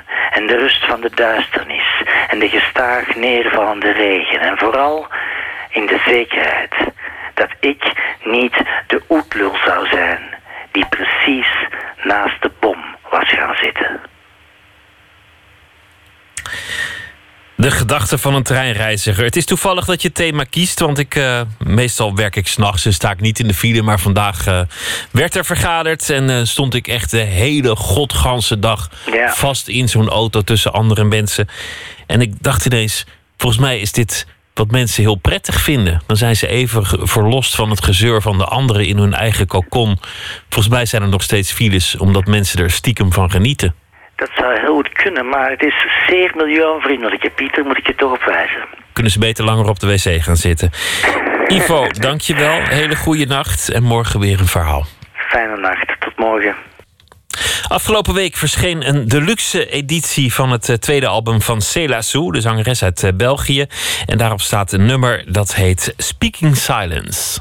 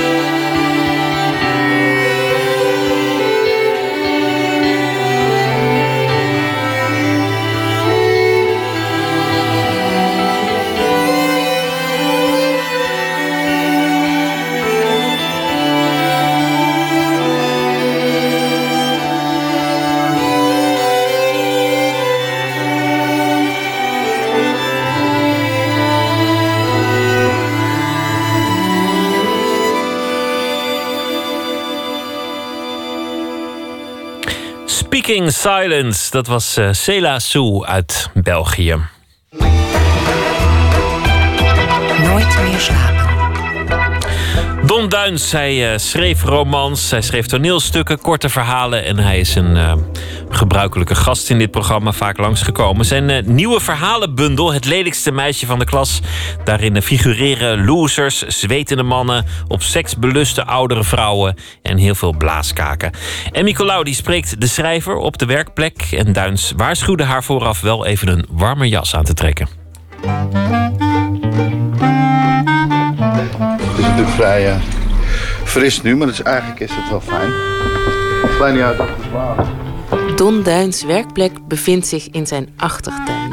En wat neem je nou mee? Kussentjes? Kussentjes, dan kunnen we lekker zitten in de tuin. Nou ja, lekker zitten. Niet in een mooi tuinhuis, maar onder een klein golfplaten afdakje aan een wat wankel tafeltje. Nou, dit is mijn uh, schrijfhokje. Het is eigenlijk ja, een afdakje, een kleine pagode. En ik moet de bladeren ook weer van het dakje halen, zie ik.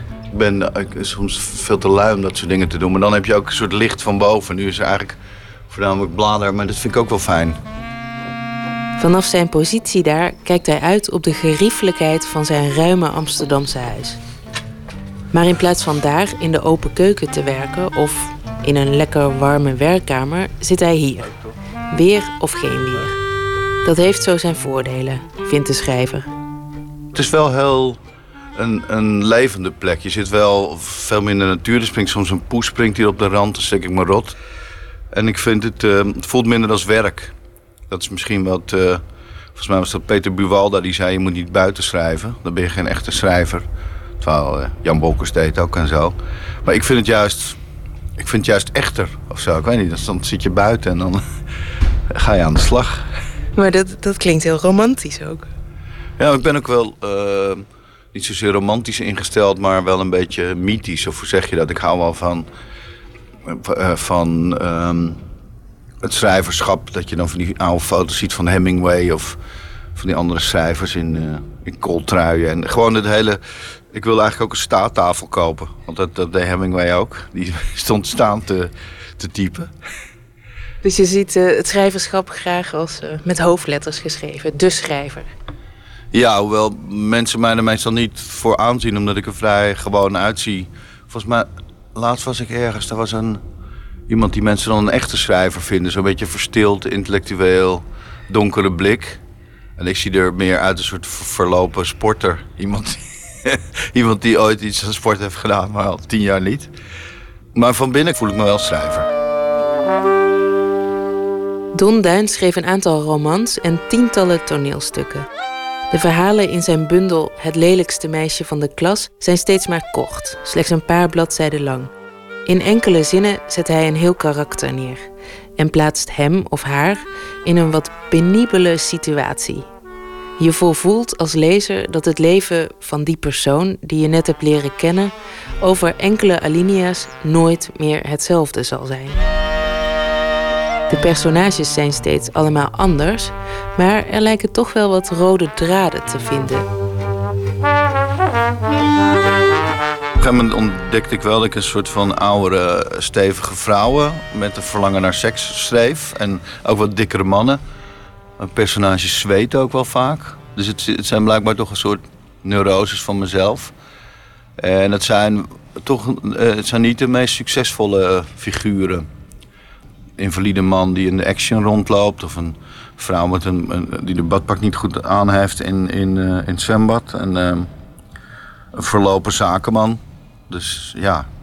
Het zijn allemaal mensen die uh, ofwel op het punt staan om te ontploffen van frustratie, of uh, dat punt ook passeren uiteindelijk.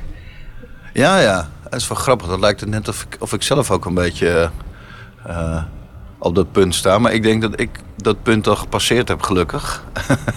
dat je ontploft bent?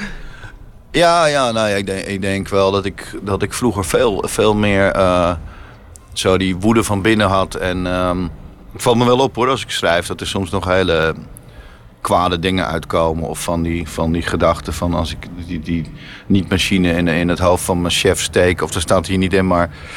Um, ja, ze exploderen of ze imploderen eigenlijk, zou je, uh, dacht ik in ieder geval. Ja.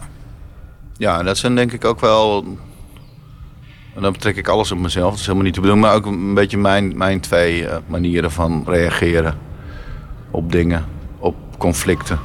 En dan vooral eerder het imploderen. Maar exploderen gebeurt ook wel eens, niet zo vaak. Maar dan kan je wel straffeloos over schrijven natuurlijk. En hoe ziet dat eruit dan, een Don Duins die explodeert? Nou, dan... Uh, ik denk dan ga ik ook bijvoorbeeld, uh, ik ben, ben wel eens, ergens ruzie in een werkkring gehad. Iemand ging tegen mij schreeuwen en dan ga ik ook schreeuwen. En dan zijn er eigenlijk niet zoveel grenzen meer. Dus het is niet Het is niet per se heel gunstig een, eh, een exploderende Don Duins.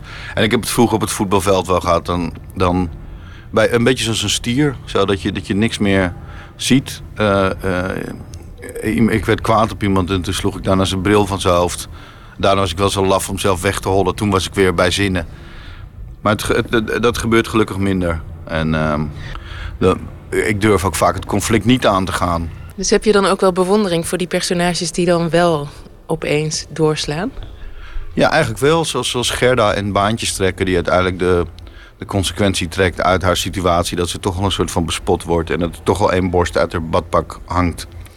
En zich dan uitkleedt en in dat eh, zwembad springt. Dat vind ik eigenlijk wel tof. En als ik dat zit te schrijven, is het natuurlijk ook een soort droomvervulling. Dat ik denk, ja, zo ver moet je eigenlijk durven te gaan. Dat je op, als je op je meest kwetsbaar bent en eigenlijk in een totaal gênante situatie zit, dat je daar dan eigenlijk de meester over wordt. Ja. ja, dat is toch op papier wel fijner. Dat is misschien ook wel, in, in, in verhalen kan je dat voor jezelf en voor de lezer eigenlijk laten gebeuren. Terwijl het dagelijks leven vaak zo toch een beetje gemiddeld is. Dat je toch probeert enigszins conflict vermijden. Anders zouden we voortdurend ruzie hebben de hele tijd. En er zijn mensen die dat wel consequent doen. Maar dat lijkt me heel, heel heftig eh, bestaan.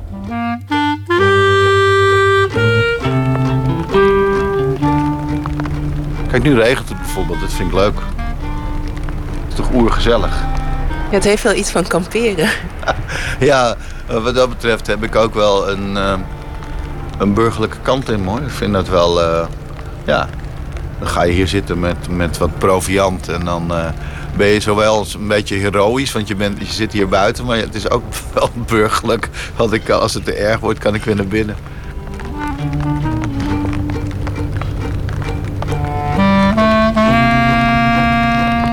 Je zei net dat ongeveer tien jaar geleden dat je toen veel bozer was. Toen was je denk ik 38, zoiets. Ja, Waarom was je toen dan veel bozer? Want ik toen heel erg ja, manifestatiedrang had. Die, die wel minder is geworden. Ik, ik ga nu richting 50, dus nog tegenwoordig niet zo heel oud, maar toch al wel best. Dat je iets wijzer geworden moet zijn. Dus ik merk om mij heel- veel ego. Iedereen met zijn ego bezig. Maar mij is iets aan het krimpen, heb ik het idee. Tenminste, dat probeer ik. Ik weet niet of je daar zelf iets aan kan doen. Ehm, eh, dus ik, hoe, hoe meer je de, de drang hebt om, om zelf de hele tijd op de voorgrond te staan, hoe, hoe, eh, hoe gefrustreerder je eigenlijk steeds raakt. Terwijl als je weet, oké, dit, dit, is wat ik ben, hier liggen mijn grenzen aan wat ik kan bereiken. En, dan... en ik heb natuurlijk ehm, ook wel de stukken die ik voor het Rood Theater schrijf, Lang en Gelukkig en Snorro en nu de Geluisterde Poes, die zijn zo succesvol dat ik eigenlijk ja, zoals een beer eigenlijk wel genoeg uit de honingpot heb gekregen. Een van je verhalen is ook de club van belangrijke mannen. Ja. Die worden eigenlijk met zichzelf geconfronteerd en daarna zijn ze niet zo belangrijk meer. Ja. Eh, maar je had dus het idee dat je jezelf moest wapenen om ook zo te worden.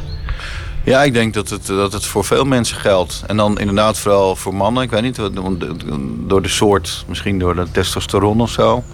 Maar je hebt wel gelijk, ik moet me daar inderdaad wel voor wapenen. Want ik, ik sta daar wel bloot aan, zou ik maar zeggen. Vroeger wilde ik altijd heel populair worden. En zeg maar, weet je wel, dat iedereen je op straat herkent. En dan ga ik denken, oh ja, maar dan moet ik ook bij zomergasten. Dan moet ik ook dit.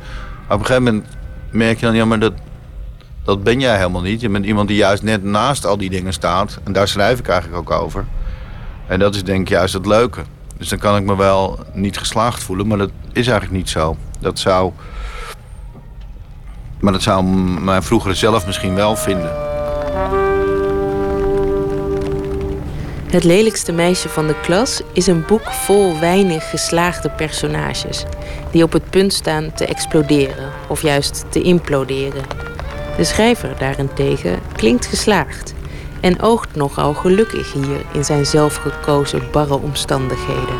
Met uitzicht op dat warme huis. Maar misschien eh, als ik een, een slechte recensie krijg of helemaal niks, dat het dan weer verandert. Nee, ik, ik ben wel. ehm, behalve dat ik, dat ik mezelf 15 kilo te zwaar vind, wat ik ook ben, ben ik wel tevreden. Dus ik ben niet tevreden over mijn fysieke verschijningsvorm en, ehm, en conditie, maar verder wel. Dus wat er nu eigenlijk moet gebeuren, nu dit boek eh, af is, moet ik in dikkertjeskamp of weet ik veel wat. Of, of vastgebonden worden ergens aan de kant van de weg. Ja. Nou ja, als het enige waar je te klagen over hebt je gewicht is, dan en volgens mij valt het ook nog wel mee. Ja, ik heb nu het beeld geschapen van iemand van, van 300 kilo. Dat is ook weer niet zo, maar het gaat gewoon omhoog. Dus je moet, op een gegeven moment moet, je, moet dat ook weer een project worden.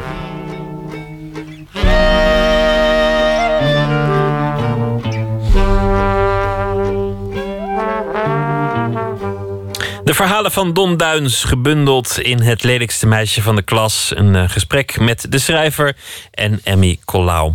Hij was eh, producer, lid van de band The XX. Maar eh, dit jaar kwam Jamie XX dan met een nieuwe soloplaat. In Color is daarvan de titel. En dit is een nummer waarop ook vocaal wordt bijgestaan door Romy Loud Places.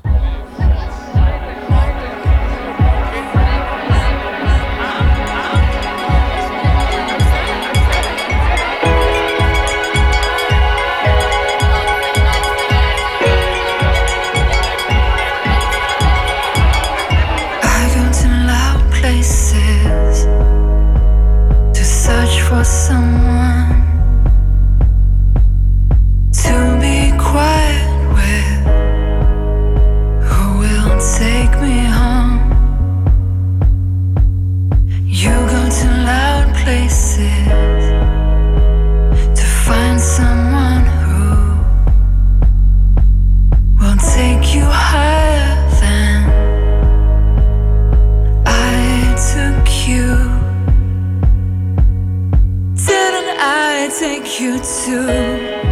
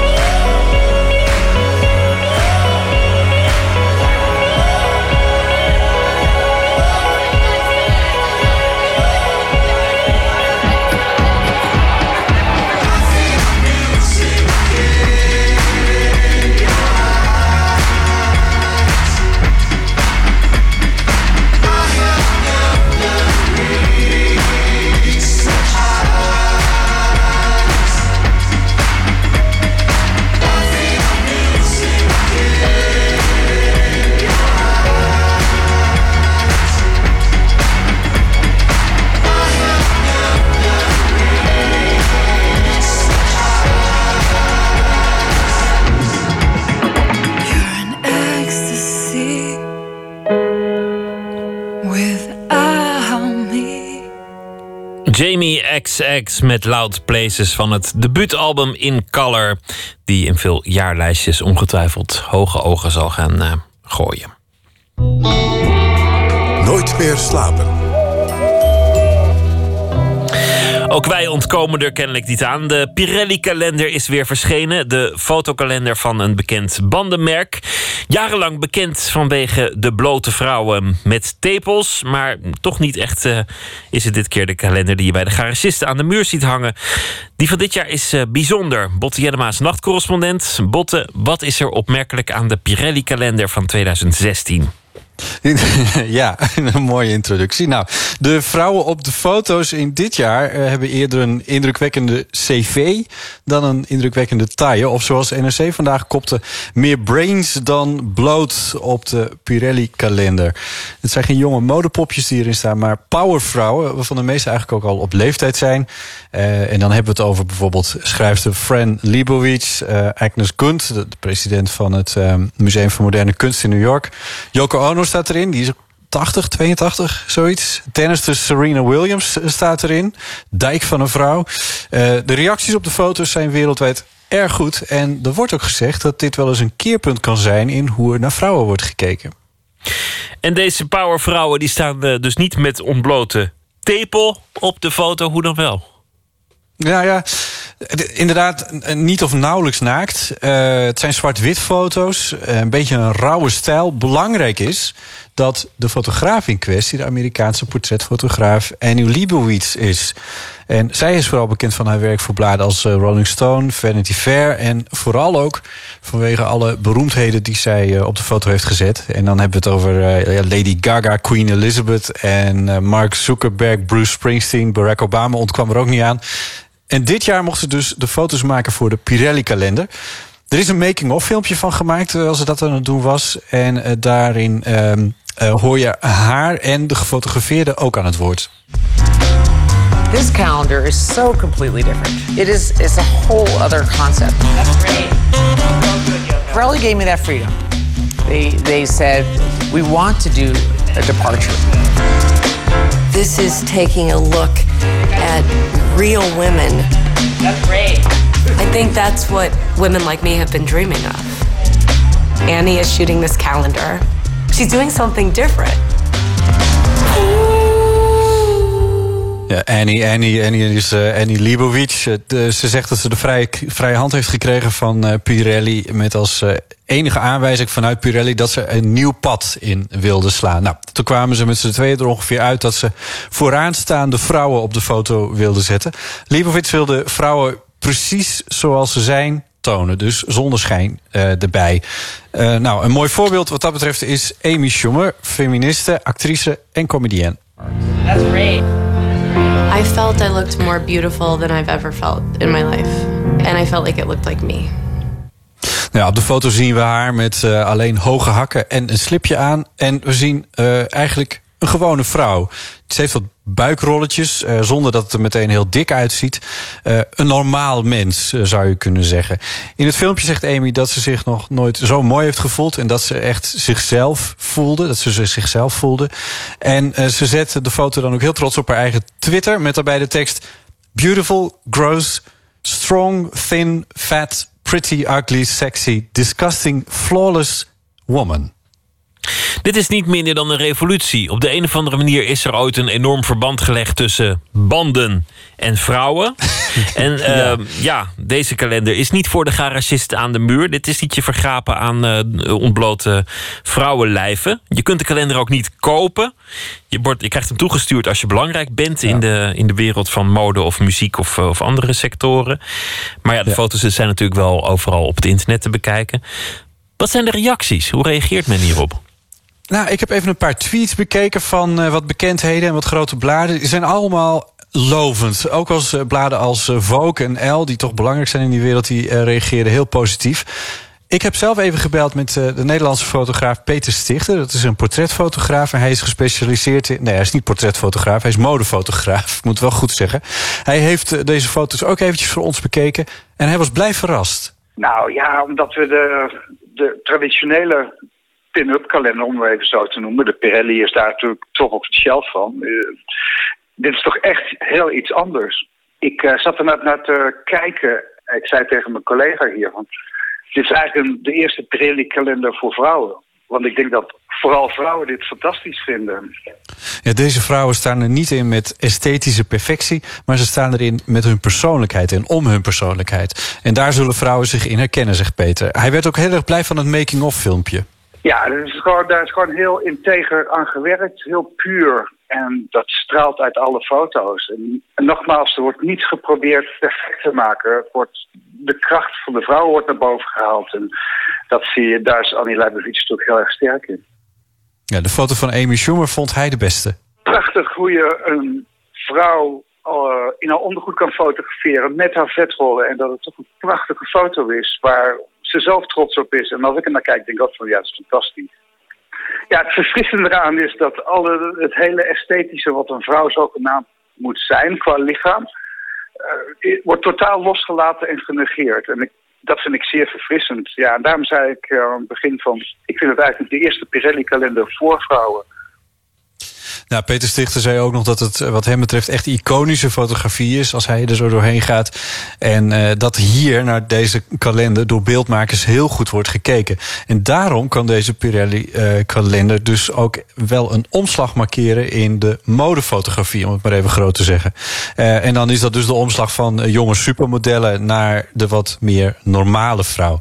Nou, ik sprak ook nog eventjes met modejournalist Milou van Rossum. die schrijft onder andere voor NSC. Zij was heel enthousiast over de En ze zei dat ze het ook een herkenbare trend vindt. En ze gaf als voorbeeld het grote modehuis Celine. Dat heeft onlangs een campagne opgezet met de 80-jarige schrijfster Joan Didon als, Didion als uh, model. Uh, Milou zei dat modemakers onderhand ook eigenlijk wel merken dat ze eigenlijk niet zo heel erg veel aan hebben om alleen maar jonge modelletjes in te zetten. Want ja, die jonge meisjes die ze daarmee aanspreken, die kopen die kleren helemaal niet. Die halen de kleren juist bij H&M of Sarah. Kortom, alles is aan het schuiven. Nou, nou denk ik dat de traditionele doelgroep van de Pirelli-kalender, als dat nog steeds de garagisten waren, gewoon hun toevlucht zoeken, zoeken tot iets anders. Dat, dat die ja. iets anders aan de muur gaan hangen. Misschien wel gewoon een poster van banden met, met mooi een profiel erop of zo. Helemaal geen vrouwen meer. Misschien is dat tijdperk gewoon voorbij. Kan ook. En dan is bij deze kalender denk ik het, het belangrijkste de fotograaf, Annie Leibovitz. Ja, ja, precies. Uh, die is, uh, nou ja, daar had ik het met Peter Stichter ook eventjes over. En die zei van in haar portretfoto's is ze echt in staat om het binnenste naar buiten te halen. Ja, ze, er zit een puurheid en een rauwheid in haar foto's die mij heel erg bevalt. Um, dat moet je niet, uh, niet denken dat dat komt omdat ze gewoon zo los fotografeert. Dat is echt allemaal zorgvuldig georchestreerd. Dat is van A tot Z, geen pixel valt daar verkeerd. Dat is echt zo bedacht. En dat is heel erg knap. Als je dan nog die rauwheid en die puurheid en die echtheid uh, in je foto's uh, krijgt. Ja, nou ja, aan de, aan de muur van de autogarage zal je deze kalender... heel waarschijnlijk is dat dat hij daar niet hangt. Omdat hij gewoon niet te koop is. Ik belde even met Pirelli van, uh, ja, wie krijgt hem dan wel? En dat konden ze me op dit moment uh, nog niet eens vertellen. Dus we weten helemaal niet hoeveel er in Nederland terechtkomen... en wie dat dan zijn die deze kalender mogen zien. Dit zou wel eens een uh, collectors item uh, kunnen worden. De foto's staan ja. alvast op de, de website pirellicalendar.com. Botte Jellema, dankjewel en een hele goede nacht. Goeienacht. We gaan uh, weer eens luisteren naar muziek. En dit keer van Keith Richards, wel bekend van de Rolling Stones. Hij heeft een soloplaat uitgebracht, niet zo lang geleden. En het nummer dat we daarop hebben gevonden heet Rubbed Blind. Oké, okay, roll.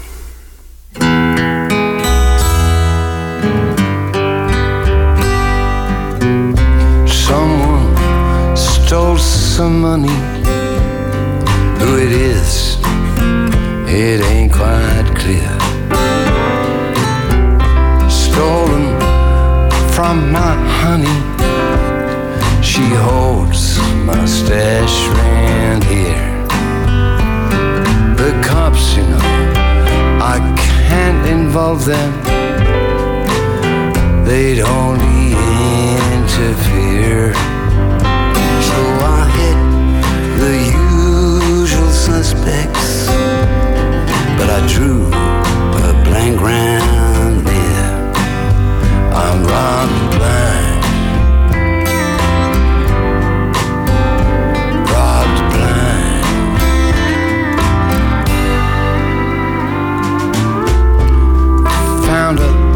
Her. It was from her, a friend of mine. It was a plan to screw me. That's what they had in mind. The cops I can't involve them. Don't want them coming. Cause this thing is getting personal. And the picture is now quite clear. I'm robbed blind. Uh, robbed blind.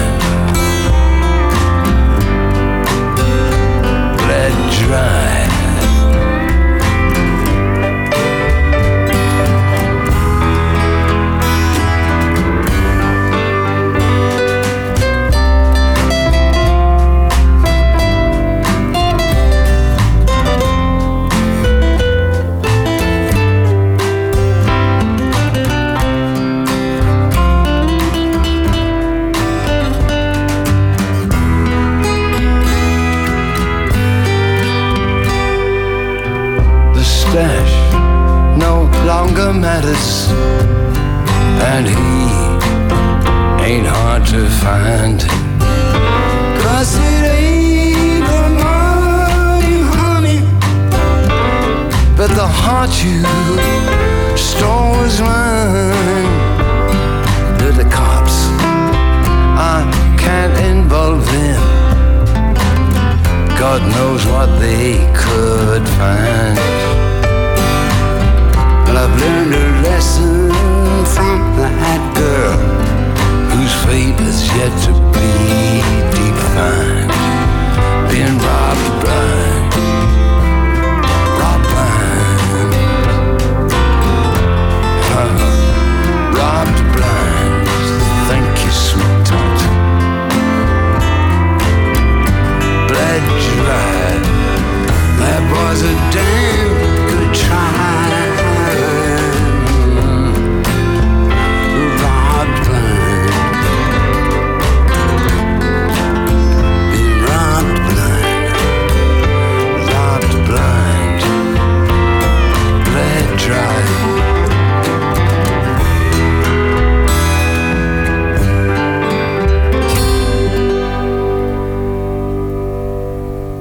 Keith Richards was dat van zijn album Cross-Eyed Heart, Rubbed Blind. Nooit meer slapen. Het uh, Twents, een streektaal die nog dagelijks wordt gesproken door uh, tienduizenden mensen. Het worden er wel steeds minder, net als elders in het land. De streektaal wordt minder gesproken, toch hebben mensen vaak nog wel een warm gevoel bij de taal van hun regio. Bijvoorbeeld ook theoloog en emeritus hoogleraar massacommunicatie Anne van der Meijden. Hij vertaalde eerder al de Bijbel naar het Twents en gedichten van Achterberg en Rielke. En deze week heeft hij een nieuw project afgerond. Een vertaling van A Christmas Carol naar het Twents. Matthijs Deen wilde Wel horen in het Twents en reisde daarom terug naar zijn geboortestreek. Marley was uit tijd kwam. Ja, nou doen we met aanvang. Daar was trouwens geen twijfel over mogelijk. De akte van Sinegro was tekend door geestelijk, door een klerk, een liekbezorger, een eerste rookklager. En Scrooge had ook tekend. En Scrooge zijn naam was ja aan de beurs ja net zo betrouwbaar als alle aantekenings die hij wend was onder de stukken te zetten. Den Old Marley was dus dood. Zo dood als een draadnegel. Ja, dood je kan het ja niet. Je kan het ja niet. Maar dat staat niet in het... Dat was Tremby. Dat was Tremby. Elk dialect heeft wel iets waar het goed in is. Er is er een waarin je geweldig goed kan zwijgen, bijvoorbeeld. Er zijn een paar andere waarin je eindeloos kan doorgaan over allerlei onbenulligheden. Er is er een waarin je fantastisch kan schelden. Er is een ander waarin je vooral je omstanders kan aftroeven en dan keihard lachen. Als geboren importtukker is het Twents voor mij een taal waarin zelfs de grootste rampspoed een bijklank krijgt alsof het allemaal niet zo vaart loopt. Alsof het ook helemaal niet nodig is om heel hard van stapel te lopen. Nu is de Christmas Carol van Dickens dus in Twents vertaald. Door Anne van der Meijden, die geboren Enschedeer is. Natuurlijk ook emeritus professor in de massacommunicatie, emeritus, want hij is onderhand al 86. En natuurlijk prekend dominee, dat doet hij nog steeds, het liefst in het Twents. Het is op de eerste plaats namelijk op de kansel geweest dat hij voelde wat het Twents met teksten doen kan, ook met heilige teksten. En ook dat hij met zijn moedertaal zijn kudde het diepst in het hart kon raken. Dat trof hem al de eerste keer dat hij in het Twents spreekte. Ja, oh ja, daar zat ook eh, heel Twente. En dat viel dus onmiddellijk in twee delen uiteen. Ja, allicht. In de zin van buitengewoon oneerbiedig. En anders zegt, zo moet elke zondag. Onze hulp is in de naam van de Heer den hemel en de Heer gemaakt heeft. En, en toen zag je die, ging recht zitten en die denkt, wat gebeurt hier? Dat is hen eigen. Hè? En dan gaat het daarom dat eh, het dialect heeft de ma ma magisch is helemaal niet magisch, maar heeft de kracht om het eigene naar voren te halen. We zijn als theologen gewend aan de gedachte dat eh, Jezus sterft en dan zegt hij: Het is volbracht. Dat staat niet. Ik, heb het gewoon vertaald: Het is dan. Als een boer van het laat komt en de rog is eraf, zegt, komt hij in de keuken en zegt: Het is dan. Dat is mijn moeder van ziektewaking. Ze waakte vroeger s'nachts bij mensen. Hè? Ziek. En dan kwam ze thuis morgens vroeg en dan zei mijn vader... En? Het is door. Ik heb veel van mijn moeder Twents geleerd natuurlijk. Die kon ook troosten in het Twents. En dan luisterden wij altijd daarna. Het was heel langdurig. En iedere keer dezelfde woorden. Hoe, wat zei ze dan? Ja, ach, onhennig is het ook gebeurd, meid. Ja, ja en, en je weet nog wat van de buurman ook. Ja, hij wou slim lieden had. Wou slim lieden had. En zo, dat soort uitdrukkingen die niet aan elkaar verbonden werden... dat waren korte statements... om, om zo'n figuur, eh, de hersens, te laten herbeleven... wat er in het verleden ook met hem of met zijn omgeving gebeurd is. Hè? Dus we zeggen dat je troost iemand met een verhaal. Ja, je troost iemand met een verhaal. Niet met zware pastorale, nee. Dus je neemt een personage, je zegt, stel je voor deze, je kent hem wel. Daar is dat mee gebeurd. Dat is slim, dat is erg. Ja. Ik heb meegemaakt met een oude arts die... eh, daar sprak ik veel mee, is hij dood helaas. En dan zei je moet eens binnenkomen zitten, zei hij. Was een, man die, op, omdat hij zo oud was... zetten ze hem nogal eens in voor doodsberichten. Hè? Dus dan kwam er iemand, die kwam even aanhoren dat het niks meer werd. En eh, dat die man, hij was zo... Dat, dat dossier, dat bleef dan gewoon dicht. Eh, hoe heet hij van Oesolf? Dat was een dame. Ik ben van La Sonde, dokter. God, god, zo, joh. Hoe ben je er ik dacht, ik ben er een van Gerrit van La, van La Zonde. Oh, hoor, hoor, hoor. En ben er nog meer lui in de familie die dat ook hebt gehad, wat die hebt? Ja, tante Jaantje en zo. Oh, en hoe oud bent dit dan van? Nou, ja, ja, Vicky Tom al, hè. En die liep weg naar de deur. En, eh, oh ja, zei mevrouw, Lazon. Ze begreep van, we kunnen niks meer doen. Kunnen niets meer voor u doen. Daar zat ik bij. Ik denk, wat verdomme, dat is, eh, dat is knap, hè. En dat was hij gewend. Dat deed hij zo. Want hij heeft er nog drie op die dag. Eh, Dat vind ik altijd zo geweldig, dat, eh, dat ze dat kunnen.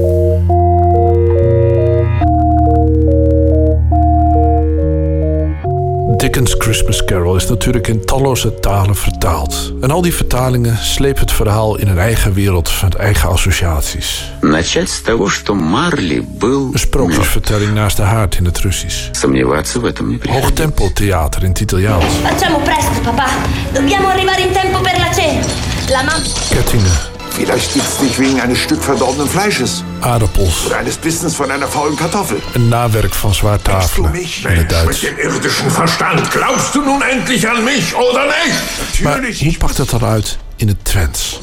Wat komt er dan vooral bovendrijven? Die, die korte zinnetjes. Zure opmerkingen in de richting van de geest of andersom. Hè?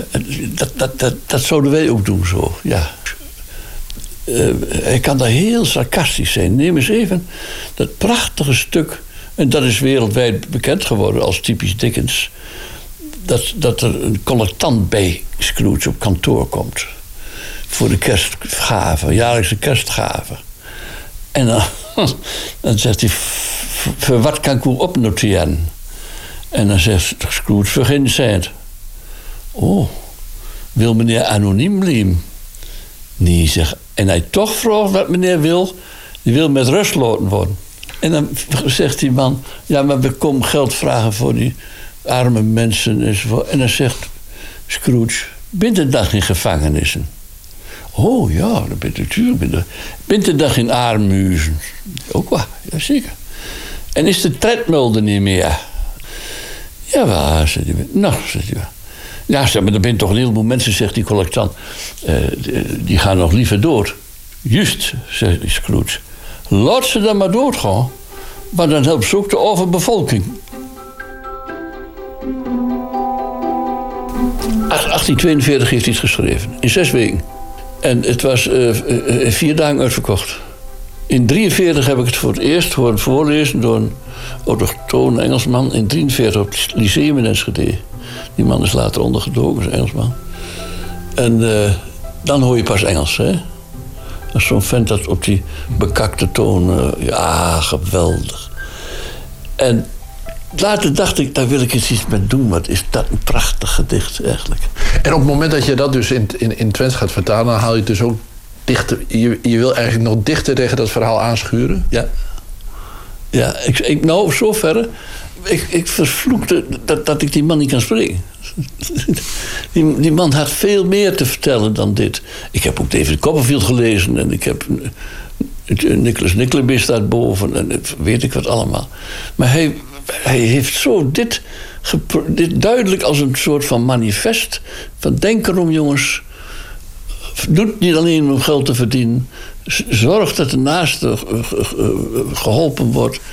En daarom wordt hij ook bekeerd. Hij wordt dan door die drie geesten eh, op de pijnbank gelegd.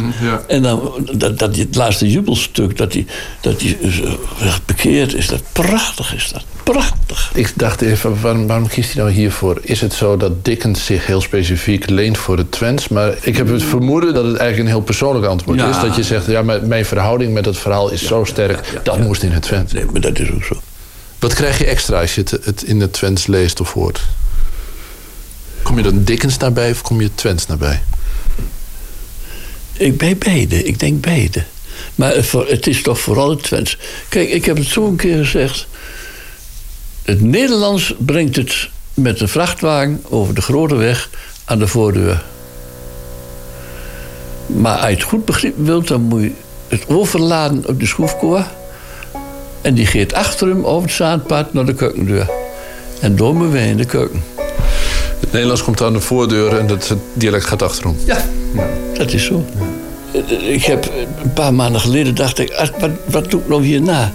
En toen ben ik toch verdorie weer een paar dagen bezig geweest met uh, Andrei Mojana Pamoufsa Tropon Osman Apolla, de, de, de Homerus Ilias.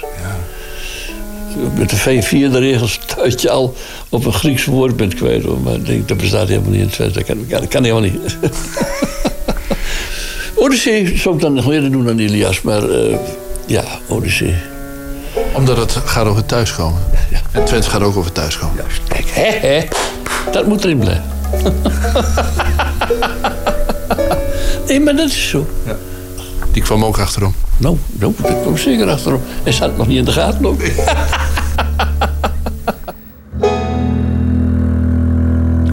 Van der Meijden over de Twentse vertaling van A Christmas Carol van eh, Dickens.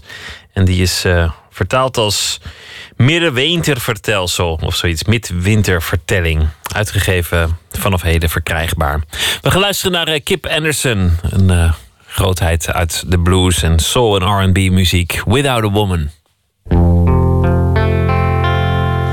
Without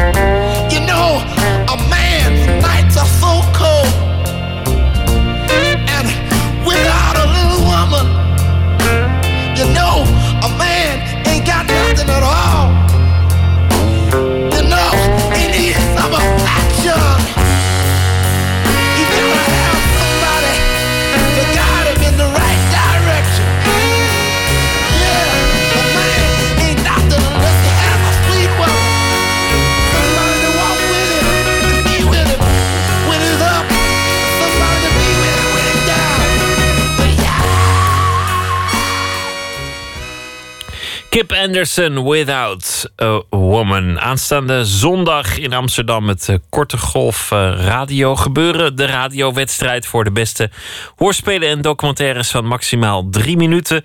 Georganiseerd door het Nederlandse Grenzeloos Geluid en het Vlaamse In the Dark. Iedereen mag meedoen. De vijf beste inzendingen die zijn alvast geselecteerd en die hoort u deze week. Vandaag La Persistencia de la Memoria, gemaakt door Fien Leijzen. Zo is het begonnen. Je moet je hier mooi inkijken, Fien. Hier zit een vogeltje in. Dat is mijn vader. En dit ben ik. Nee hoor, papa zegt dat maar voor te lachen. Wij legden alles vast. Honderden uren familiefilmpjes. Wij hadden het geheugen zwaar onderschat. Wat u hoort is... Is een vogeltje. Nee hoor, dat zegt papa maar op te lachen. Dat kan toch niet. In de camera kan toch geen vogeltje in? Wat ik hoor is... Ooit zul jij het zien. Ooit zul jij het zien via deze en de ontelbare andere beelden. Ooit zul jij het zien hoe graag ik jou zag. Elke dag. Altijd. Dat is stiekem wat vaders altijd zeggen. Ongeacht de woorden. Maar wij hadden het geheugen zwaar onderschat. Wij hebben die beelden nooit echt nodig gehad.